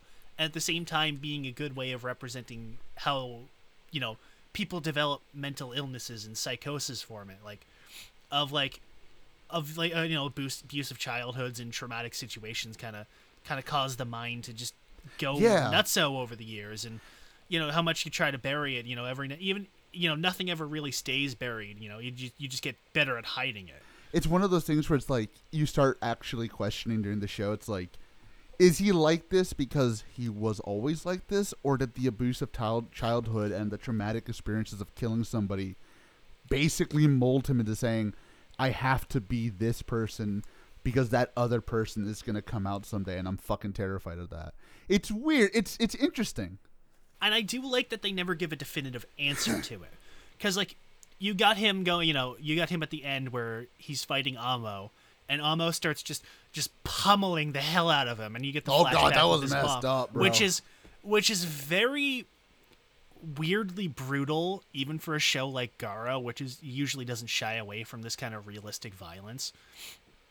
It's so like brutal because it's again it's just Amo just repeatedly blowing him in the face and he's just he's just screaming mommy the entire time while he's Dude, legit, that was fucking like, tears. oh, Jesus It was- Christ. it was really unsettling too because he's just like he's just gushing blood out of his mouth after Oh, every yeah. scream I, I think the one that I think the like the one part of that that really hit me the most was like he- like he says like I don't want to die thinking of my mom and you just see Amo just like tearing up like oh Jesus he's I'm- just like why am I oh yeah this him?" is like this is like a real person underneath like all like the you're crazy. like he's Yeah. looking at him like I'm beating up this guy who doesn't need to die he needs fucking help dude what the fuck I feel like when, like that final blow, that final blow to Takane, was less of a of Amo winning, but more just putting the poor guy out of his misery. Basically I mean that's basically what he said like I'm gonna put you out of your misery and send you to some place with more peace like where you can be at peace Which is actually kind of prophetic when you think about it. honestly, I like the entire idea behind Takane's character, where it's just like, I don't know, dude. Like something about it just really, really resonated with me. I don't know what that says about me, by the way, but it just resonated with me. Where I'm just like, this guy. It just feels eh, like Jay said it. And I know he was talking about the fight scene, but like the his entire arc and personality feels oddly more like brutally realistic than these shows r- usually go to. Like you'll usually have like a surface level understanding of it, but this like Amamiya was just like, no, let's give you let's give you people something to think about. and I again to speak of to think about. I do like that they don't give a definitive answer. Like, Oh, yeah. Again, you have him screaming at the end about, you know, him crying about his mother, where you never really quite get the idea of, oh, is everybody he kills just a symbol you know symbolic of his mom you know that's that's kind of his thing is him lashing out of against his abusive childhood or is his abusive childhood the cause of his psychotic behavior and i like that they never give a good answer on that they kind of leave it ambiguous there at the end that It's was really, really awesome, good. honestly. really good Yeah. decision there with the writers it, it's one of those things. It's one of those characters in Tokusatsu where I'm just like, he kind of goes above what you would usually get in these shows, and that's why I love this fucking. That's why I love this fucking uh, subset of fucking entertainment, dude. Because you always get shit like this out of nowhere, especially like this type of stuff. It's like, fuck. It's like when we were watching Doku Chan, like they just go this whole fucking socialism route with crabs. yeah like that one that was shit. really weird wasn't it That was it was do- do- Dogu Chan in general is fucking weird, bro. yes it was Fucking the anti censorship episode alone should tell you that. Like what the fuck was that? But yeah, I I loved uh Takane's character. It was a really good character and again, it's a good character that you just you don't like but you understand. And that's the best kind of character. You don't gotta like him, you just gotta understand him. And again, hmm. like Jay said, most one of the most brutal ways of fucking dying in a show like this, just literally getting punched to death. Fuck, dude. oh yeah I look look that fucking picture that I took of his like bloody face. That was just like, ugh. That's that's battle royale tier. Yeah, with the with like the the white spotlight in the black room with the I don't know if there was like snowflakes or flower petals or whatever, just kind of slowly trickling down, and you get the, again you get the bright red blood there contrasting with the the neutral color palette of everything. It's it makes it really pop out and makes it really, really, uh, honestly kind of artsy even for Garo. even for Garo, which is usually a very artsy kind of show. This because entire show was very much like that. Amamiya yeah. is just like that, yeah, and Uh, dude, legit, Amamiya, and I and I will get to my gripes with it. Obviously, you know, with the with the show feeling kind of cheap, but in general, Amamiya really tried to push the boundaries of what his visuals can be in a show like this, for the most part. Like a lot of little points here, just feels like him, like experimenting with. I want to do this, and I want to do this, and I want like visual storytelling, and obviously, obviously, Amamiya is a master at that at this point. Like, but with this and with this specifically, I was like, yeah, I think you kind of hit it on the he- on the nail on the head with this one, Amamiya. You you did good, bud. You did good. oh yeah. Uh, so who do we talk about now? Uh, who else? Uh, That was well, let's get our gets our get our villains out of the way because they're both one dimensional. yeah. Um. Yeah. So we have Ho- uh, uh, Ho- Azami, what about Akiba Blue, Ak- and Hoguri? uh, Hagiri, Hag- I believe was his name, Hagiri, I think his name was, or Yes, Hoguri. huggy, a huggy. who is a big sore loser, a big whiny crybaby loser, basically. Loser, you're a loser. You feel sorry for yourself, baby. What a bottle, big dirt bottle, loser. Uh, But um, both of our main villains are very one-dimensional, and that's fine because they both complement each other because they're one-dimensional. They they're they manage to fit together well, but on their own, neither of them are particularly interesting. Because Azami oh, not is basically the Antichrist, evil for evil's sake, who is here manipulating people and manipulating the game just to generate Inga because evil, basically. She has no end goal other than generating the dark metal because evil. And that's fine. When in a in a context like this, you don't really need to have a villain who has like a grand elaborate origin or anything like that or a big a big world spanning bag, you know, evil scheme. But then she just I mean, fuck's away. sakes, let's go back. To, let's go back to uh, to the original battle royale where the games basically existed because the Japanese government was incompetent, and you don't have any more more idea than that. That's basically the end game of it. Is that the ja- the government sucks at their job, so let's get get a bunch of teenagers to kill themselves. and even in the context of the movie, you have Takeshi Kitano's character, whose only real like motive is he's just here to do his job. He's just the supervisor here. He doesn't have any grand scheme or motive because I mean, he's just getting paid to watch these kids kill themselves. That's it. And that's Exactly. fine. That's fine in this context, but that also leaves them not a whole lot to really talk about.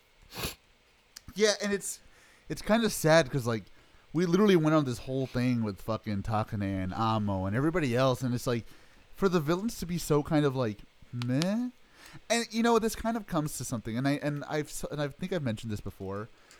Excuse me, I've mentioned this before. I kind of hate the idea of having unless you're gonna do something with them or have them being legitimately important.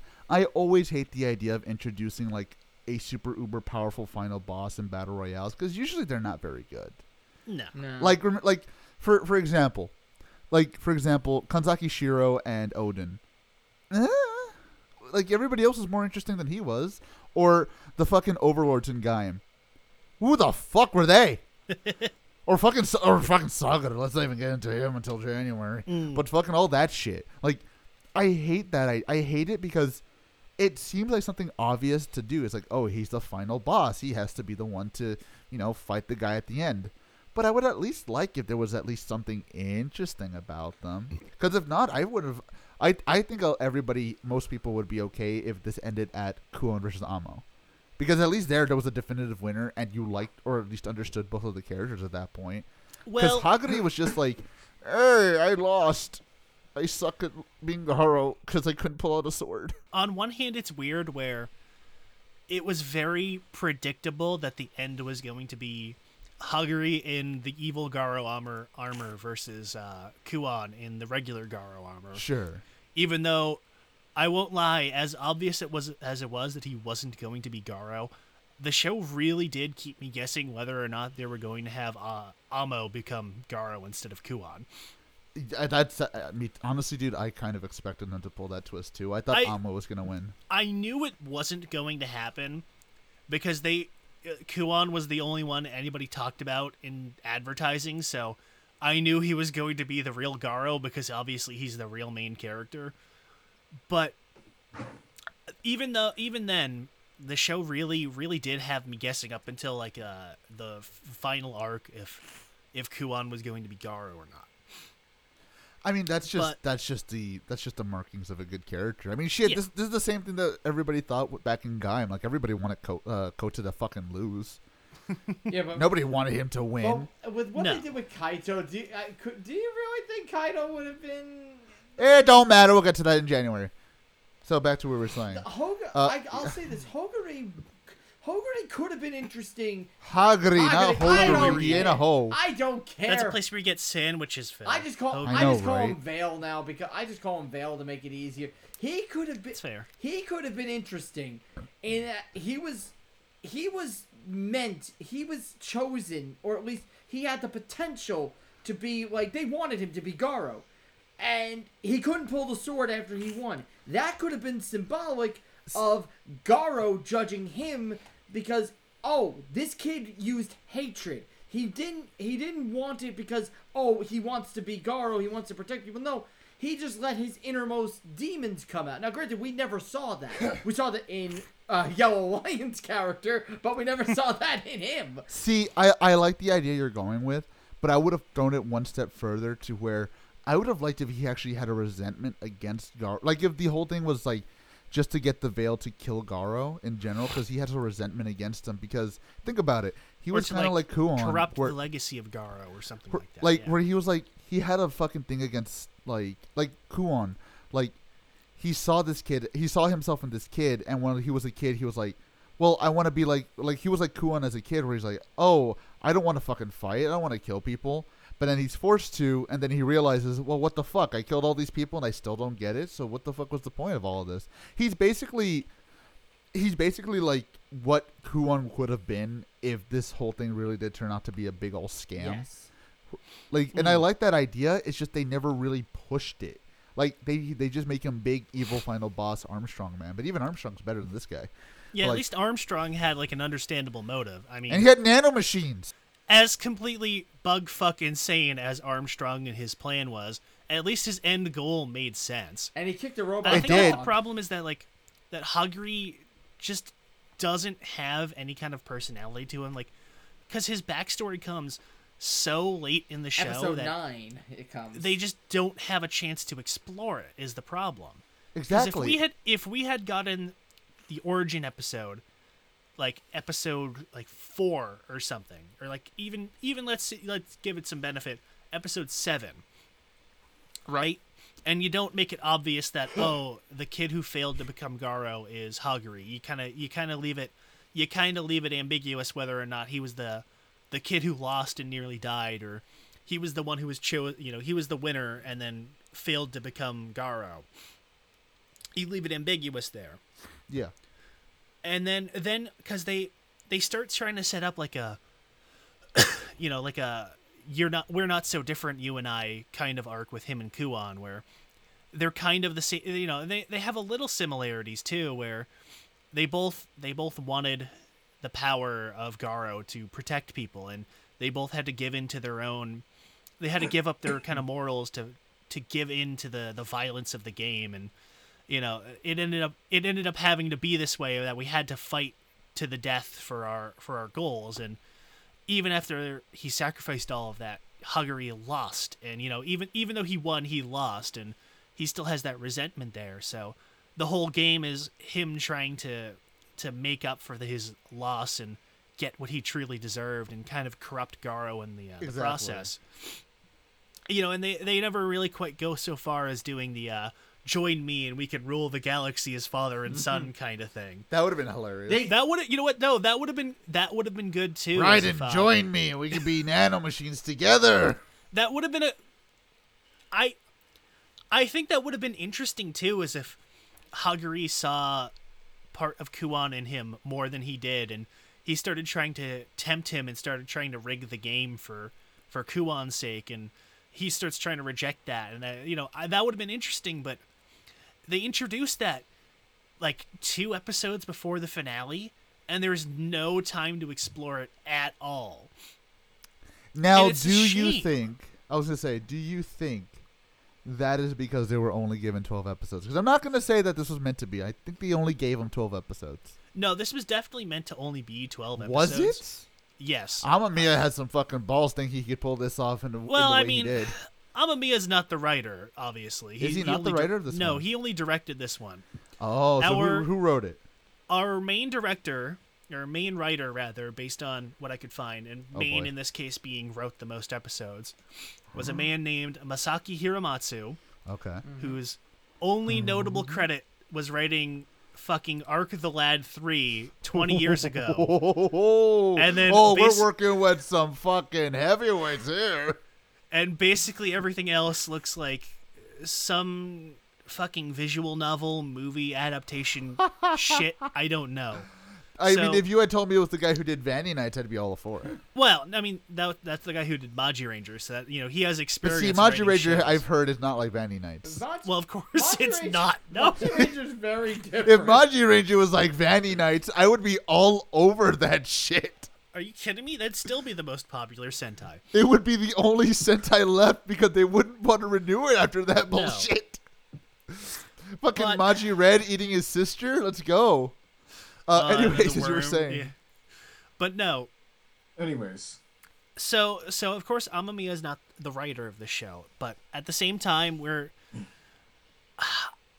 I think it's clear that this wasn't meant to be any longer than 12 episodes just because the structure of the show is in a way where they kind of it kind of naturally leads to a point of anything longer would have felt weird because then they're they're trying to stall for time with the games and then they're then they, you run the risk of running out of ideas and stuff and you know how how can we come up with more interesting ways for people to get murdered without like just straight up ripping stuff off like Yeah. you know it, it never gets quite so far as the the electrified beam uh 50 stories tile ho- off the ground like in fucking kaiji or anything but i mean granted granted that would be really fun if they did that They But- just make a. They should, they should have made a fucking uh, spike pit. yeah Throw some people off spike pit. Full, go full Mortal Kombat with do it. it, Why yeah, not? do it like uh like Soul Calibur. They're just on a floating platform in the middle of nothing, and if you Oh. fall off, well, you know, too bad, guy. But Yeah, you, you just slightly stepped off the fucking ring. Too bad. I win. and I think that's the problem too is that like they they try to do that thing where they the villains try to manipulate the heroes. It's like because that's the thing with the battle. You know, you have the battle royale shows where it's it's all about testing your heroes motives and their their personalities and their their resolves and on one hand having the villains trying to manipulate them into doing that and having them actively fuck with them beyond promising power and stuff like that it it starts to get a little iffy like in like in Ryuki when uh when Kanza kan when fuck bleh, bleh, bleh, bleh, bleh, bleh, bleh, Kan Odin. Kanzaki Zaki Shiro. Shiro? Yes, thank you. Kanzaki Shiro. When Kanzaki starts trying to manipulate Shinji directly by giving him power ups, and Shinji's still just like, fuck off, dick. I'm still going to stick to what I'm doing there. And you kind of have that playing with the expectations. That at least works in Ryuki, where it doesn't, you know, for for Kanzaki's goal, it doesn't really matter who wins.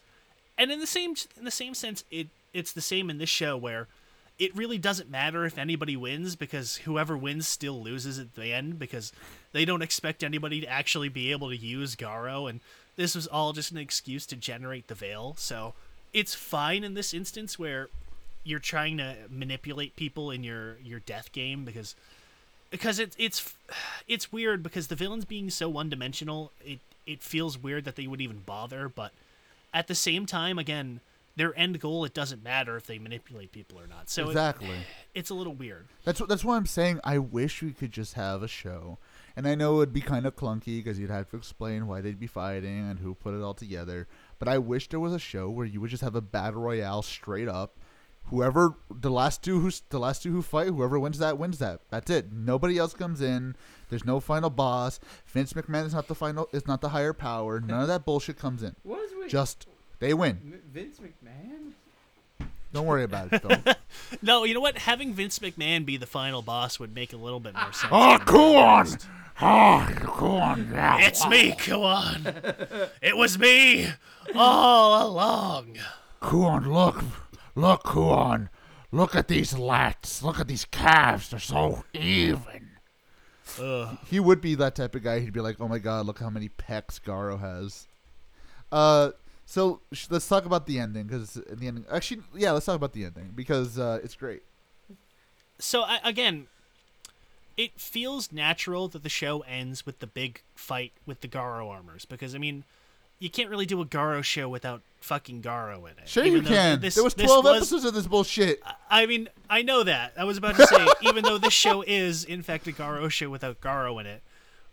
But at the same time, it does feel like it makes sense to have Kuon become Garo because mm-hmm.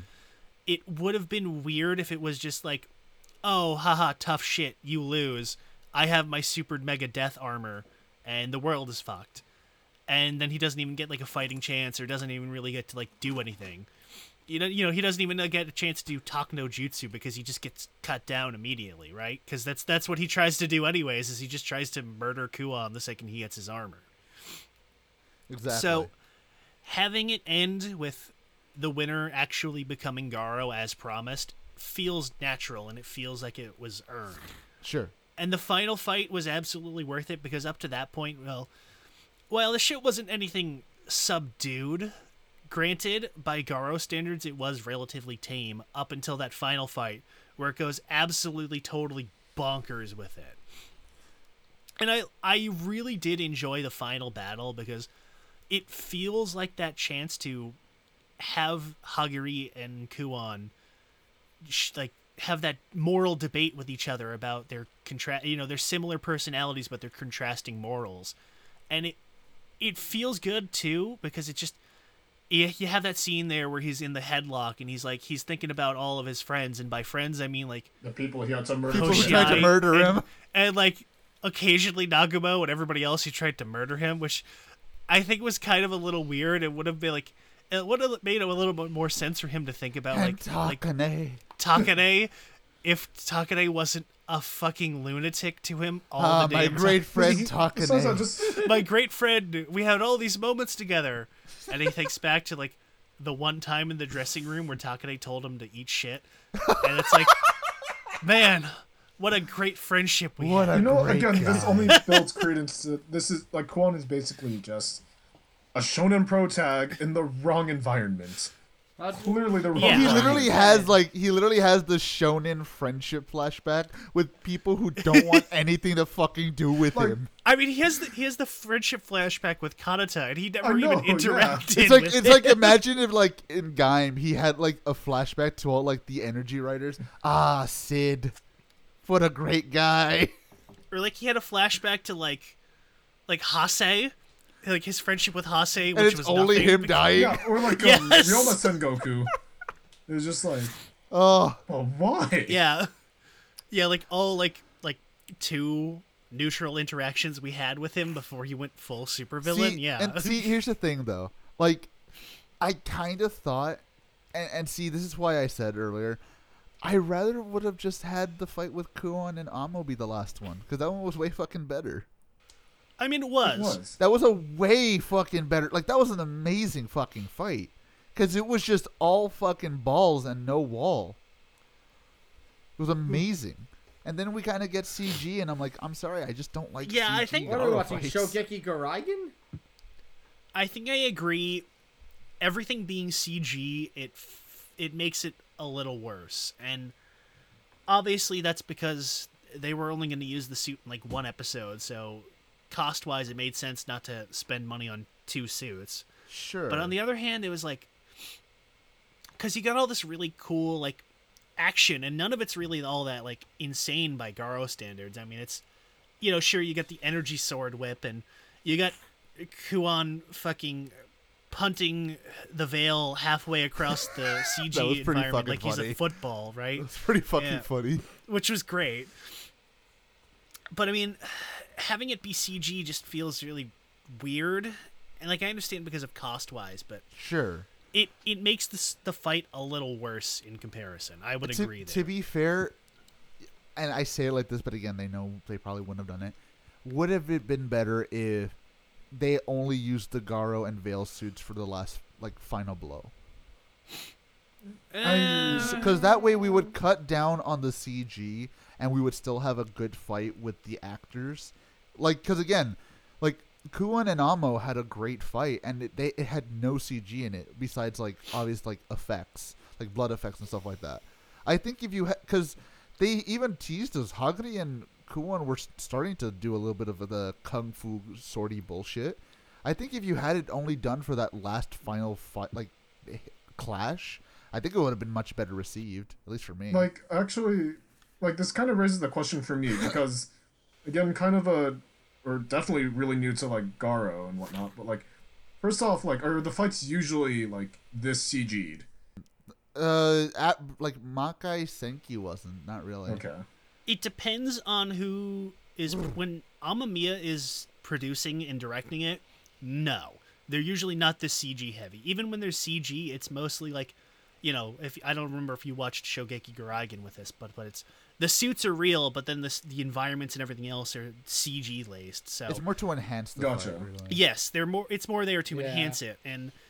Whenever it's not Amamiya, it's usually just all CG. And I think the last time they did full CG, the entire show was uh, Yami Terra, and everybody fucking hated it. So even then, they they still do real suits most of the time, but even when they do CG fights, yeah, people tend to hate the CG fights. It's because it's because they just don't look. Look, I'm sorry, but it's the same thing when I was telling you earlier with the blood splats. They don't Yeah. follow real physics. They don't follow real momentum, and it just looks off. That's why I hate CG fights in any fucking anything because it just doesn't follow. It it doesn't look right. It never looks right. It just looks kind of. It just looks shitty. oh yeah, That's why that's why I, I have such a hard on for fucking Kuon versus Amo because that was just full on them. It was just them fighting it out and it looked great. And then you have fucking Armstrong over here with his fucking bullshit bullwhip and it just looked eh. I, I, I think it's also because CG and TV shows in Japan just haven't hit that level, and I don't think they're ever going to for a while. I mean, shit, look at Revice, dude. Revice still looks bad, and we we're apparently running on Run- Unreal Engine Five. What the fuck? oh yeah. What? Yeah, the CG in t- in Kamen Rider upgraded to the Unreal Engine Oh. Five. Well, Oh, I have Unreal oh, 4 I'm technically, forward to Oh, it's still Unreal 4? Yeah, well, um, Unreal 5 doesn't exist yet, AJ. They Yes, haven't it released it. Yes, it does. They haven't released it yet, have no, they? No, it's real. No, I know it's real. They announced it like a, The, a the Matrix week ago. tech demo was based on that, dude. Man, the, the Matrix doesn't count. Yes, it does. Fuck you. It's a game that's in the public that has Unreal Engine 5. Bite my beat. Matrix more like Garo VR. Look, the Matrix- Matrix sucks ass, dude, but I'm Yes, just saying it it's real. Look, the Anyways. Matrix, yeah, but like I said, the Matrix sucks ass, but it to, counts. to get Anyways, to get back to the point to answer Chad's question. Um, no, they're usually not this much of a CG fest, and I think again it's just because this one was a shorter show with a low budget. I think that's probably why. low budget. Oh, I think you misspoke. It's no budget. Oh, Uh. oh my god! I think I saw a couple of walls fall down on the set a couple of times. Uh, It was, dude. I'm not gonna lie. This show, for what it's for what it's worth, they did what the best with what they could, but it looked cheap. No, Oh, like yeah. if I'm gonna it be honest, cheap. if I'm gonna be very honest, like I had to like remind myself throughout like viewing this show that it's basically this was not a COVID production. This was a show that had like basically I don't know regular regular filming protocols. I guess you could say. Yeah, Or, regular like, production. No, yeah, it was a regular production that didn't require any social distancing or any special conditions that would, well, I guess back then wasn't exactly threatening to any of the actors or the like the film crew at all. And it's just kind of like with that in mind, it was just really kind of off-putting, especially to see like that amounts of CG used in a final battle, and just I don't know, it, was just it was weird. it, it, it is weird. And again, like I, I I, I ranted about this in the server uh, earlier. I hate the CG blood. And the CG wounds, dude. Oh my god. Dude, did you see the fucking slash wound on Amo at the very end? that oh, was yeah. so Ah, bad. yeah. That was so bad, dude. Like it was this was not a good looking CG show at all. Which is ironic because all the fucking fight scenes were awesome for the most part. Like the actual character fight scenes were fucking great. They were really visceral. Like I, that's one thing I've always loved about Garo shows. The fighting compared to something like Rider or Sentai, the fights are really visceral, brutal. and I love it. Fuck, It kinda makes me wonder, know, like- I knew I wasn't yeah. Who, who actually does the action choreography for Garo shows, or specifically this one? Uh, multiple people. I think Amamiya does, but I don't remember off the top of my head. Look, if Amamiya is the one who told Amo, "Hey, do a German suplex," That he is my favorite director of all time. Yeah. Cause, look, I knew I was in for a fun time when the fucker just he started just doing he fucking did a suplex out of nowhere, and then he did a German suplex, and then Oh, he yeah. did a clothesline, and I'm like, all right, Amo was out for my fucking heart right now because this is amazing, like hmm. literally fucking amazing. Honestly, everybody had a pretty realistic fighting style. Like it didn't look pretty, but it looked real, and I was like, yeah, that's interesting. I like that.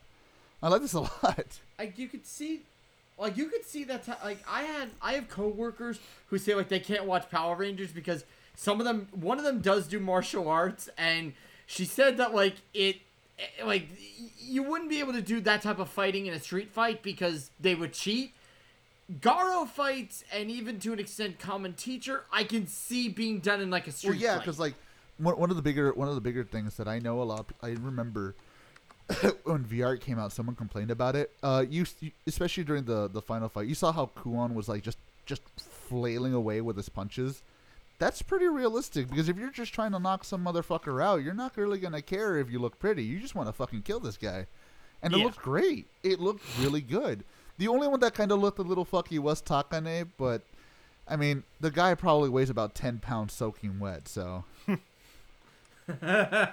but uh, I I think that's pretty much everything, unless you can think of something, Jay. What about that ending though?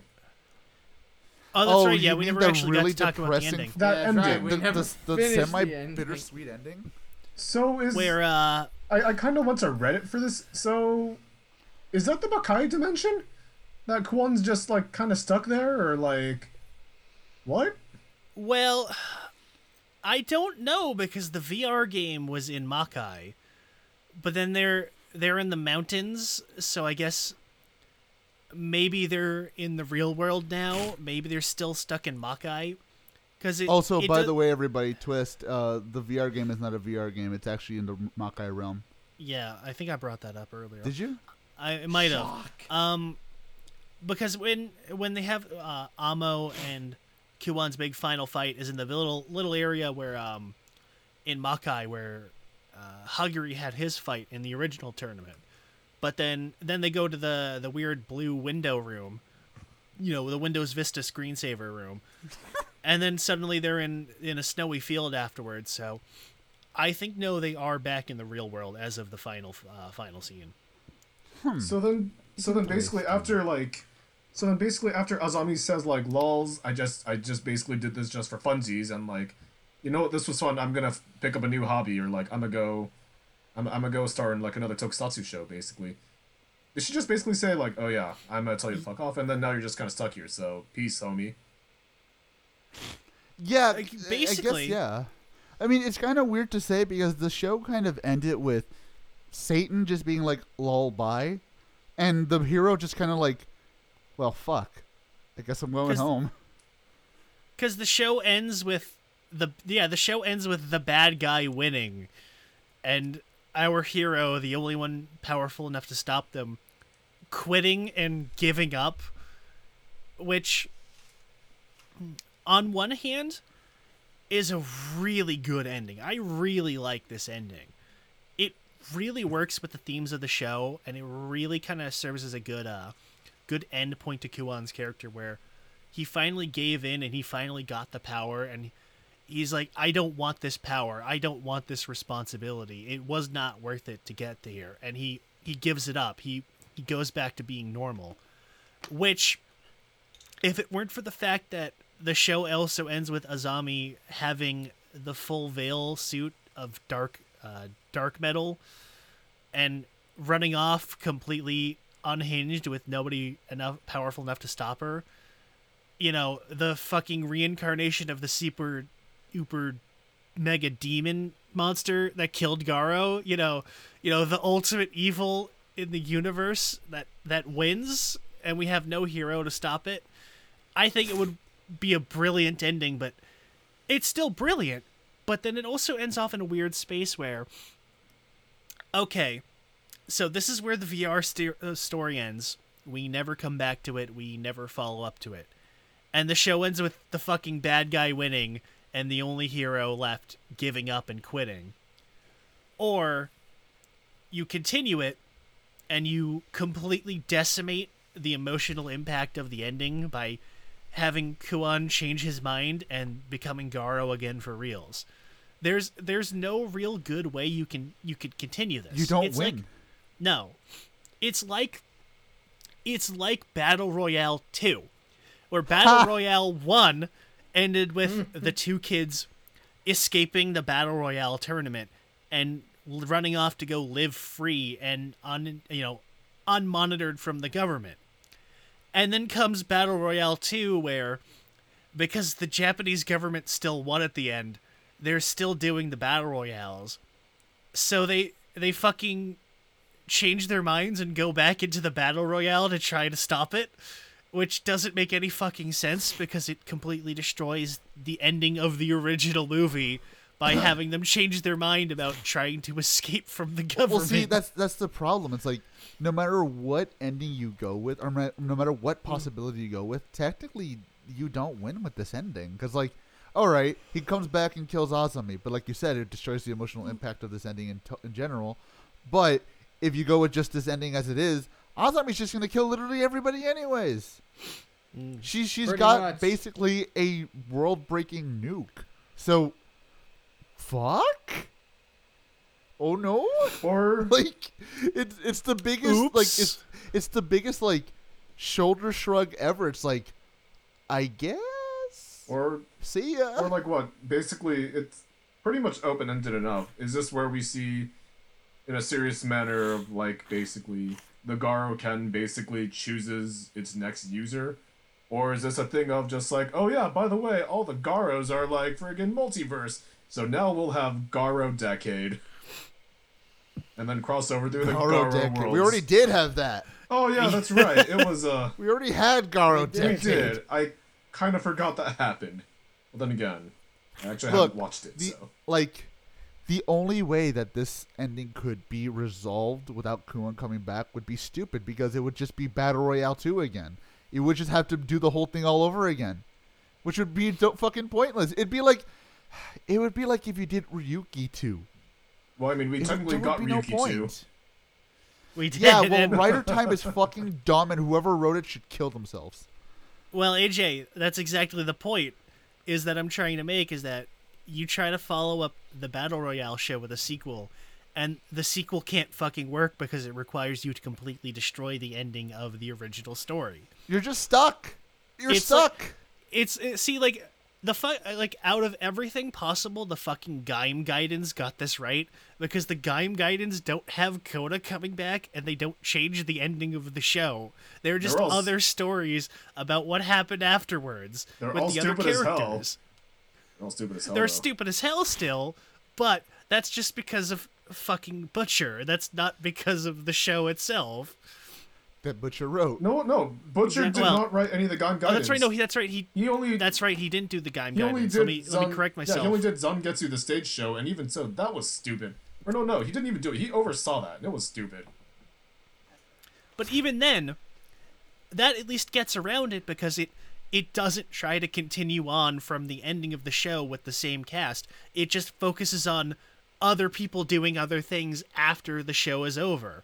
That's how you make that work. But the sh- the problem is that there is absolutely no way you can do that with this ending in particular. Because the show clearly ends with Kuon being chosen as Garo. So what the fuck do you and do? Do you- everyone else is dead. do you have somebody else become Garo and Kuon's just there? Then what's the fucking point of bringing him back? No, no. Or, or Then- not no, even no, bring him have- back. Again, like you wouldn't even bring him back. You would just restart the whole game again, which which would still fuck up the ending. Because it's like, after all this, Kuon Kuon's fucking sacrifice and shit. After everybody dies, you're gonna just do the game again. No, no, no, no. Okay. Here's the thing. Here's here's what we do. Okay. We we saw Yellow Lion get killed. We saw Yellow Lion's kid Oh my see God. him get killed. Now you have potential oh, for a oh, sequel, no. and then you have Yellow Lion's kid vowing Garo versus Ghost. yes. No. Orewa Tenkuji Takeru. And when I was 18, I saw my dad get fucked by a whack ass ghost. oh my god, that would be terrible.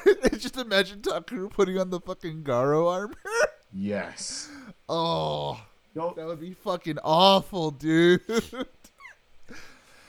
but yes, uh, it sucks because like I like the ending, but I hate what it implies. If that makes sense.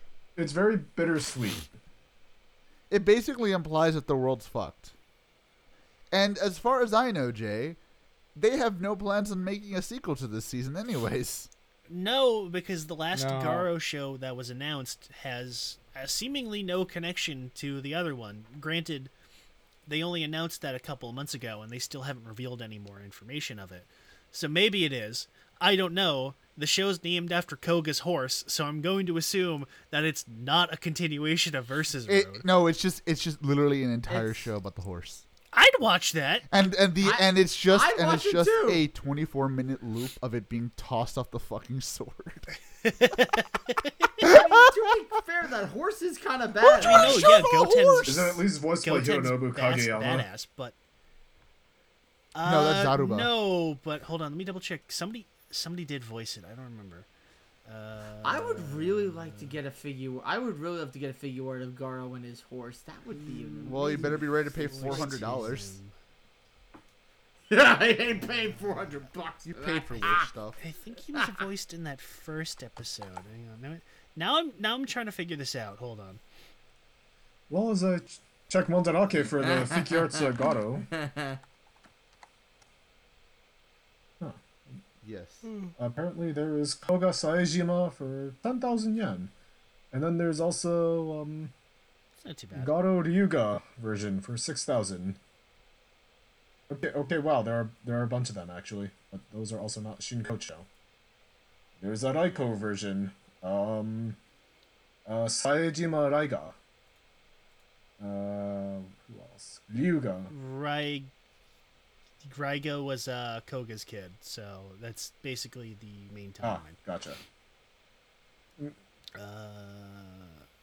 Which is how I. anyways, why am I why am I Raiga. trying to look up the voice of the fucking horse? I don't even. I don't know, but anyways, Because I am retarded. Because- yes.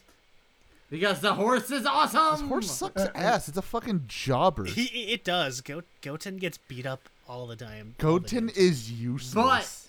But no, but- no, but- no. the design is pretty damn cool. I don't give a shit. Anyways, I give a shit. anyways, I give a shit. anyways. Anyway. So, Jay, that's I guess that's it. And then, That's that Scarrow for you.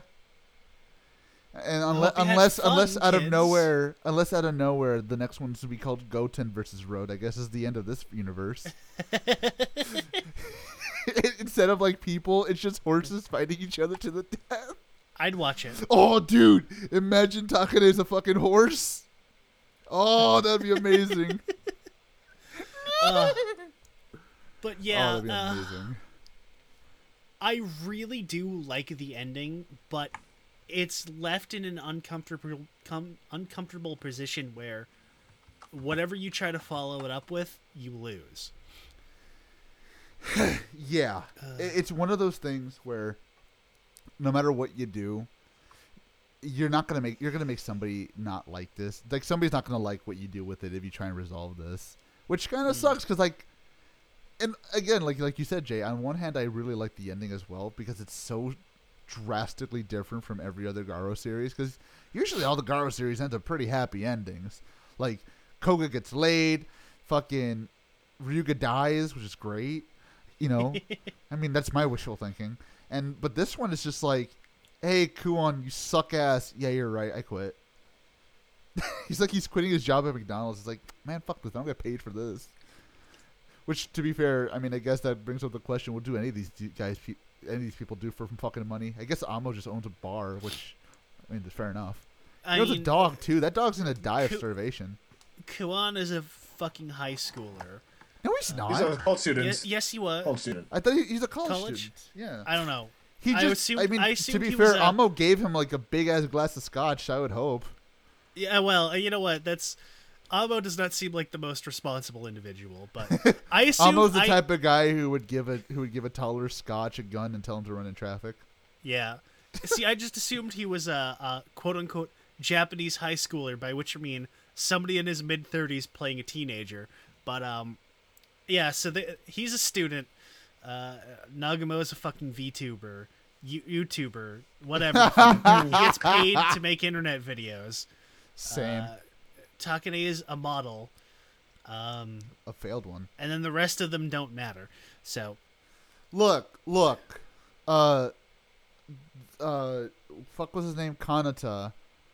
Uh, he went on to voice a very successful Rider show, and then make very disparaging disparaging remarks about black people. oh my god, I'm not gonna get over. I can't get over how much he looks like him, dude. I seriously can't. It's the facial hair. I think that's what puts it over. No, the it's the facial Well, hair and the, the fact that he doesn't look Japanese. it's true. That, that's true. He doesn't look uh typical Japanesey. He He's- doesn't. he's- Uh, he doesn't exude. Basically, he looks well as they call Hapa. Basically, he's mixed whites or basically Caucasian and Japanese. I don't know why Chad. Chad is that is that used as a slur somewhere? Oh no, Because I that's don't wanna get actually that's actually an actual term within the Asian American. Okay, good. Because I because you know because yesterday I got yelled at for using the term. Oh yeah, is actually a really bad word, but uh, I still say it because nobody really cares. To be entirely honest. You're supposed to say J. Yeah, okay, but I like calling a filthy because he is. You know what? I went- this this Oh my called god! Oh my this god! called Okay. Well, he This was call- he was supposed to be a before. Uh, This- that was originally Claremont's intent, but uh, nobody ever really talked about that, so everybody kind of. th- this calls for another another installment of very convenient censors. very Uh. con- you know what? They're probably gonna get it from when you say. I'm gonna say well, they're actually not going to because they're going to think I'm going to say something else because they're not going to know Oh. the context. Well, actually, well, no, I did just talk about that. Never mind. Um, anyways, um, I'm Oh look, looking up the actor here, trying to figure it out. Uh, I cannot find inf- any information, uh, but I found out that he was born on 9/11, which is uh, wow. What a shame. I know, right? That was How- only the second worst thing to happen. Anyways, Aw. uh, what?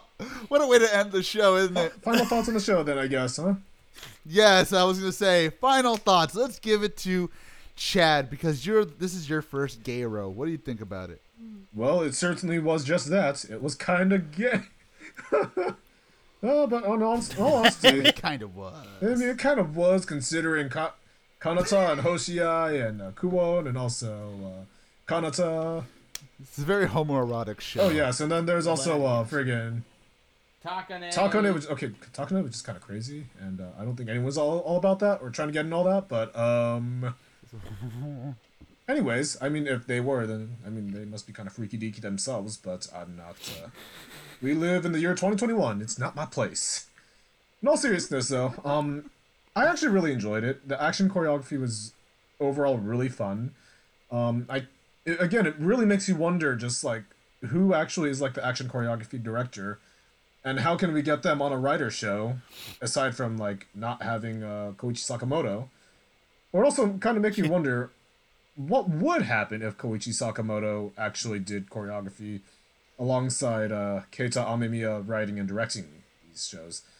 But i mean definitely very strong characters very strong action. Overall i think it was just overall just a fun treat although this doesn't really portray the garo the actual Garo's, I guess, franchise or series, like properly. But I mean, that just means I have to actually finally watch it. But uh, overall, I, I I enjoyed it though. It was couldn't help but I guess think about all the Rider characters that I am or am not seeing, and actual literal literal like Sentai characters that I wasn't expecting because holy shit. But uh, yeah, no. Overall, I really enjoyed it. I, I liked it. So yeah, uh, solid seven or eight out of ten. Oh. Next, we'll give it to Phil. So Time's up. I, I, uh, I was very conflicted with this show because when because granted, I had to be told that this that it was basically going. It was supposed to intentionally be going in an opposite direction as other Garo series. And, but even when I learned that, I still felt like I was I was watching. Okay, I'm watching a unique take on Garo, but I also feel, felt like I was watching. Oh, we have a Toku show that doesn't hold any water, so we'll just add some elements from of Garo into it to kind of give it an identity, which we even said earlier was basically battle royale with a Garo paint job. But uh, other than that, even even if I was still looking at that that way, I still enjoyed it. Aside from a few episodes, the the action was the action in the show was paced really well. It went by at a fluid pace. The Garo suit is it- at first I wasn't crazy about it, but over time I actually grew to like it. It's it's pretty damn nice looking. Uh, the acting's pretty damn good. My I wish that my favorite character, uh, Nagcam, as we call as I call him, had survived because he he's you know the real protagonist. But you know what? I got a great performance out of him, and you know what? I liked it. Jay. Well, You hated it. maybe. I, I think Garo versus Road sucks. I think Garo in general sucks. uh, No, um, I did really enjoy this one. Um, it strays a lot from the Garo formula in more ways than one, and I think it was an interesting experiment in that regards. I think the show overall has, you know, as everybody said, the choreography is really good. Amamiya finally coming back, you know, really, really did help this show in both the dramatic sense and in the action sense because the man the man is a genius when it comes to both. And if if it weren't for the fact that he he basically has a money printer with Garo, I I'd love to see him doing more stuff. Uh, the cast is all really well rounded, and everybody, eh, for the most part, even the flatter characters still have at least something to them to make them interesting and make me care about seeing them do things. The special effects are very cheap by the usual Garo standards. You know, sure they're they're not like like Sentai cheap or Rider cheap. They're still a little bit higher budget than those shows are, but especially because of the length of the show, it's definitely more noticeable. Because compare again, compare say the previous show. Let compare Goldstorm. Goldstorm was fucking CG every 10 seconds and 8 billion wire fu flips per episode. You know, you had 8 billion suits and all this other shit going on. So, it's definitely a step down in budget where all the fights taking place in like abandoned warehouses basically and like the the most fancy environment is the one that takes place in the fucking Helheim room and even then you like you barely see it. So budget wise, yes, it's very, very on the low scale. And it kind of harms it a little bit, but Amamiya really does make do with what he has. I really enjoyed the music. It's got that, like, techno trance vibe to it that I really enjoy. And, of course, the opening theme by Jam Project is always god tier. Um, I would say I put it right next to the original show's theme song, still below Makai Senki, of course. Um, I re- my biggest complaint I think is that the the uh, armor designs were really really good, and the fact that one they're only in like one episode a piece, and that they're both CG is really disappointing. I also wish that we got a little bit more into the Makai realm stuff with the like the knights and the priests and all that and kind of get an idea of how they differ from the the main timeline and everything. I like they got the big fucking tournament arc for Garo there, and which is which is f- f- ridiculous as hell because you'd think that we didn't even talk about this. You would think that if you're gonna have a fucking fighting tournament to decide who your your new knight is gonna be, you're gonna make sure that the knight can actually fucking wear the armor to begin with before you even do the whole tournament. Like you would think you would think that's criteria number one, right? But overall, it's a very good entry to the Garo series, and it feels like it's it kind of earns back a little bit of the goodwill it had lost with Goldstorm and Jinga and all of that. Um, it's a shame that one it's so short and that it's it's left in such an awful awkward position that it whatever comes next with Garo is going to be something of a tough act to follow this because it's weird again like we like we went into. But I really enjoyed it. Definitely do not start with this show because even though it is a totally standalone continuity if you don't fucking know anything about the horrors or Makai or Inga or Soul Metal or any of this shit you're going to have no idea what's going on so, at the very least, watch the original show before you watch this. But I would solidly recommend it. You do realize that you said earlier that this was a great entry, and then you said don't start with this, right? No, I didn't. Yes, you did. You, No, you kind of did. I have that on recording, Jay. You kind of You said you said this You is guys- a good entry. You guys are gaslighting me. Yes. Well, I'm gaslighting you with the truth. This is not the truth. I'm because I holding it don't against remember. you because I was Checkmate told to You don't remember. this. You don't remember the beginning of this episode. Anyways, as for my final Right, thoughts, right. uh, I pretty much parrot most of what Jay says. I love the show. I don't know what it was about it, but it just it was just great. And no, it's not like Makai Senki, and it's not like the Ryugaverse. Thank fucking Christ! But it's not like Garos that come before it. And uh, God help me, we have the other two that we have to deal with fucking Koga's kid. Jesus fuck. But like, Mm. like you know, it's not like any of those that come from before it. But it's I honestly think it's great. It's refreshing. It's a breath of fresh air. And I say that only watching three Garo shows. Because let's be honest, Yami Tera really took it out of me. I really did not like that show. And having this not only be the last review of the year for us, but also being the the Garo show that we watch now, it's just I liked it. I really did. The fights were great. I liked most of the characters. A lot of the designs were great.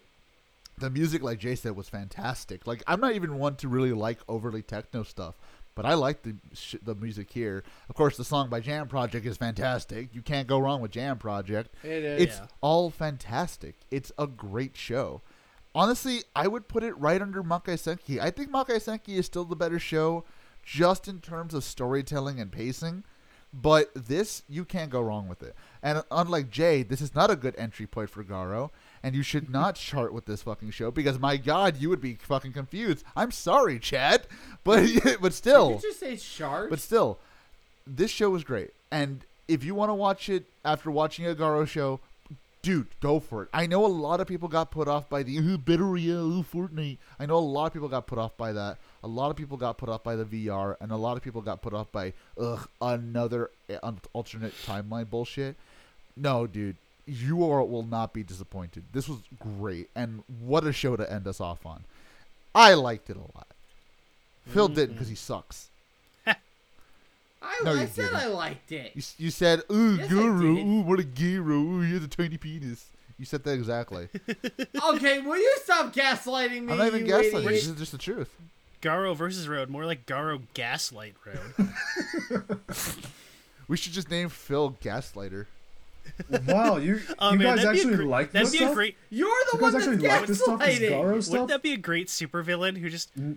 He just runs around gaslighting you the entire time? He's like, I'm not robbing this bank. That person. You're crazy. Said you didn't like it. No, I didn't. Yes, you did. You know what, guys?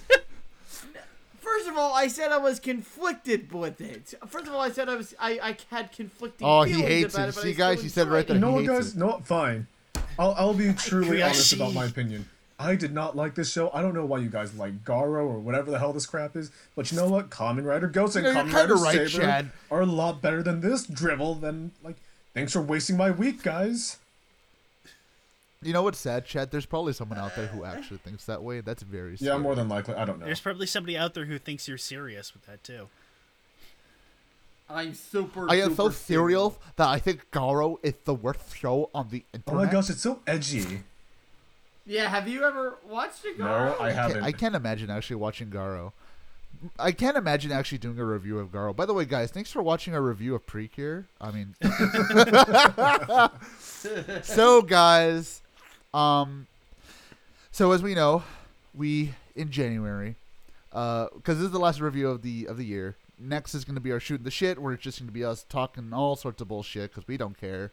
And then it's our year end awards, and then we go for a little bit of a break in January for two weeks, and then uh, we do Gaim. But do we, guys?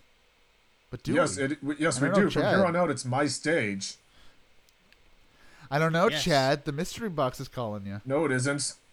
Yeah. Look, No! I had enough mystery no, boxes no pop mystery this- box. I mean, Come I mean, hold I mean, on, Chad, hold Chad, if on, you, AJ, Phil? I killed that mystery box. Hold- hold on. I drowned Let's it. just be honest. I've already had enough mystery boxes magically pop up in my room with a pair of sunglasses that were more or less not Gucci. They were like Bucci, as we were ta saying earlier. Bucci. Just saying, I'm tired of some mystery boxes. I will take Gaim for now. And, um, All right. Well, uh, what about Jay And though? I, The box, the box. All right, the box it is, boys. no, Jay, will you? No, no, no, no, no. Sorry, Jay, will you No, control no, no, yourself? we- you No, little no, We've had this sorry, too Jay. often. Sorry, Jay. I already got the wheel. I was out. joking, Oh my of course. God. okay, I- Phil, your No, turn. no, not this, do this. No, But I, I should say, I should say now, this is gonna be for after Gaim. Because I always forget to do the wheel after the Gear End Awards, so I, I'm gonna do this. this Okay. for after Gaim. No, I'm down. Please, no. This is for after Gaim, by the way, everybody. Don't get, don't, don't get, you don't get scared. I'm down. We're gonna Let's, get let's, let's freaking do this. We're gonna get screwed. Bring it on. I've my All right. gun. Bring it on. Because I want, I want to get our, I want to get our January booked. So you know, You know what? Like, whatever happens, I will take full responsibility. That's fair. I'm gonna Feel kill free. either Look, one Chad, of it's you. not. Look, Chad, Chad, it's not your fault. It's Phil's fault. He's the one. That's right. He's Phil, the one. Phil fault, was you the one who said jackass. to do the box. Yeah, I remember. He was like, "Hey, yo, do that fucking mystery box bullshit, Bop, you. boop, boop, in the box. am I? Hey, you. I want to You do, do the know, mystery You do box. know I you. don't sound like. You do know I yes, don't you do. like that, No, right? no, no, you don't. It's more like, hey, I'm walking over here.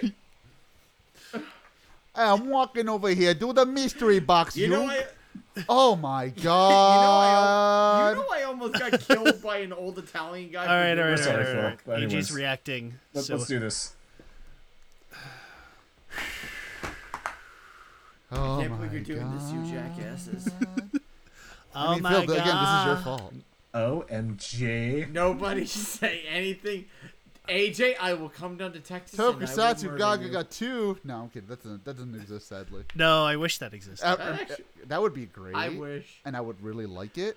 But unfortunately, Why are you talking like a valley girl? I'm, I'm just saying. Oh my Like, god. oh my like- god. Jason's like totally awesome. I would really like if we could do Gaga Got two. I think I Actually, really, didn't I they think- have I a think- Valley Girl I on think I Gaga? Kinda hit that gr- I think so. Somebody who was basically a Valley Girl. I, I don't know. Kind of. I've never finished it. I don't remember. Like, oh my god, I could. All right. relate, Like, I'm Anyways, what do we What the fuck are we gonna do then? I don't know, Jay. What are we gonna do? You have. I don't know. wheel. You're, you're the one with the wheel. Okay. Uh, All right, all right, all Fuck it. We're gonna right. change Jay- Jirion. Jay, this all is right. All right, there. everybody, sit down. For what We're for what we're gonna sitting. do No, I'm standing up. After Gaim. After Gaim. Is- After Gaim. Remember, this is after Gaim. What are we doing? I, I'm challenging I'm, I'm just stalling fucking because I want to piss Phil off more. Okay, that's I'm fair. just stalling because I want to piss Phil I off. I can get behind this. What we're gonna do after Gaim. Mm-hmm. Yeah. mhm, yeah, y- y- y- y- Yeah. Yeah. Yeah. Yeah. yeah. All right, Jay. Remember, this is your fault. Wait, wasn't I the one that Even though challenged it? Chad said Yeah, he I was the takes one that- blame. Yeah, wasn't I the one that challenged it though? Oh. Yes. We are going back to Sentai Oh, oh that's for our first show after Gaim. Finally. we are doing. Sh- Dab. Yikaranger- Dab. Dab. Is, is this the Dab. is this the second time I've won with the Sentai is this, ever. the, is this the second time I've won with the mystery box? Technically, yes. Why Technically, the hell does Chad have such good luck? Yo, Shalaki! We, you know what, Chad? You oh should my god. Yo, I'm Shalaki! gonna bring him when I go gambling. you should just be here every single time we do the box. Yay! But yes, after we do uh Gaim, we're going right back to the Deca Rangers. We already did the American version. Oh, Now we do the Japanese. Now we can see how much better the Japanese version is. Now I get to see Doggy Now Kruger me ask- sans the weird dreadlocks. You know what? I Yes, now you just get his, his Can I- broken fursuit. I get to relive all Are those we deviant art are we- images of fan art Doggy Kruger. Yay. Ugh. yes, Are just the show, watching Phil. This has just, been the uh, thing forever. Just Deca Ranger, or can we watch? no, Can we watch ten years after it's as just well? the show, Phil. We this is how it goes. What are you new? Come on, ten years after. is good. What are you 10 new? Years after's good. It is good, but what are you new to this? We don't do the We've, movies. we've never we don't do the movies when we talk about everything. Hey, that Yeah. movie is really good. It has I don't Deca care. Gold in it. It got Deca Gold and it's got a Excuse buggy me while I in just it. Damn it! him. I need my feel battle fine. buggy. You can do the movies, you can do the 10 years after special, you could do the crossover with Magiranger and Abaranger. You can do what you want. Just like what I and did you have with to do it within two weeks. Because Lord knows And you know what, Phil? Just for you, if you if you can do all of that within two weeks, you can talk about them. Actually, I already No, you have to do it again. do it again. Five years ago. Oh, five years ago doesn't count. You have to do it I again. don't. Five years ago, Play I it did again. it right as Do it again, as Phil. By Johnny. Johnny Guitar. That's how this works, Phil. We got to rewatch the So this show. is my challenge to you.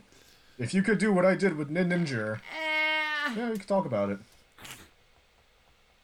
Sound good? Gotta, wa- gotta rewatch all of them within two weeks. Nah, I'm just gonna watch. The, I'm just gonna watch the show. yeah, that's because what I, got thought. Oh yeah, he's got other things to do, aka got- nothing.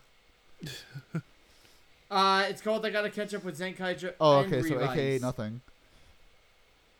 Anyways, Actually, with uh, actually with this last recording, I can. anyways, do that. as as much as Phil hates Garo and Sentai, as we know, he obviously thinks that Ninja's the best and T- Deca Ranger sucks. As he, we, as we've just heard, Okay. he really hates Deca Ranger. that's not even. That's not even I, gaslighting. you know what's, we- you know what's weird? of your I literally ass. just heard Phil the other day say like, "Oh, a doggy Kruger, more like doggy bitcher." That's how. That's what exactly what he said. How dare you? And then he was just like, "Oh, oh, oh you." man, I really like the way that they made Skyla into the bed of blue He's so much better than Blue and Deca Ranger. No, no. I, And then he was Sky- like, "Oh my Sky's God, a Deca Pink is so but- much be- is so much shittier than SPD Pink."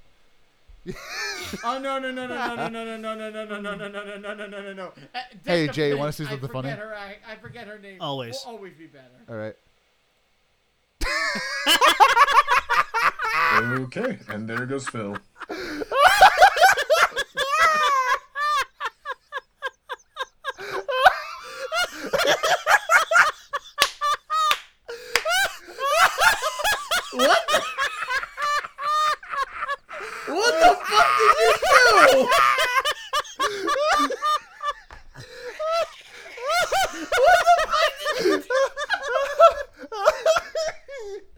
Oh, that was so fucking perfect. You literally just took me out of the. yeah, I did. Anywho, You've gone mad. Oh my Fucking god, you've James gone dying mad over with there. power, AJ. You've gone mad Anyway. with Man, you, ne- you never know when it's gonna strike, but when it does, it's always the funniest thing. Anyways, we'll see you guys for the Christmas episode. Bye. see you later. Bye.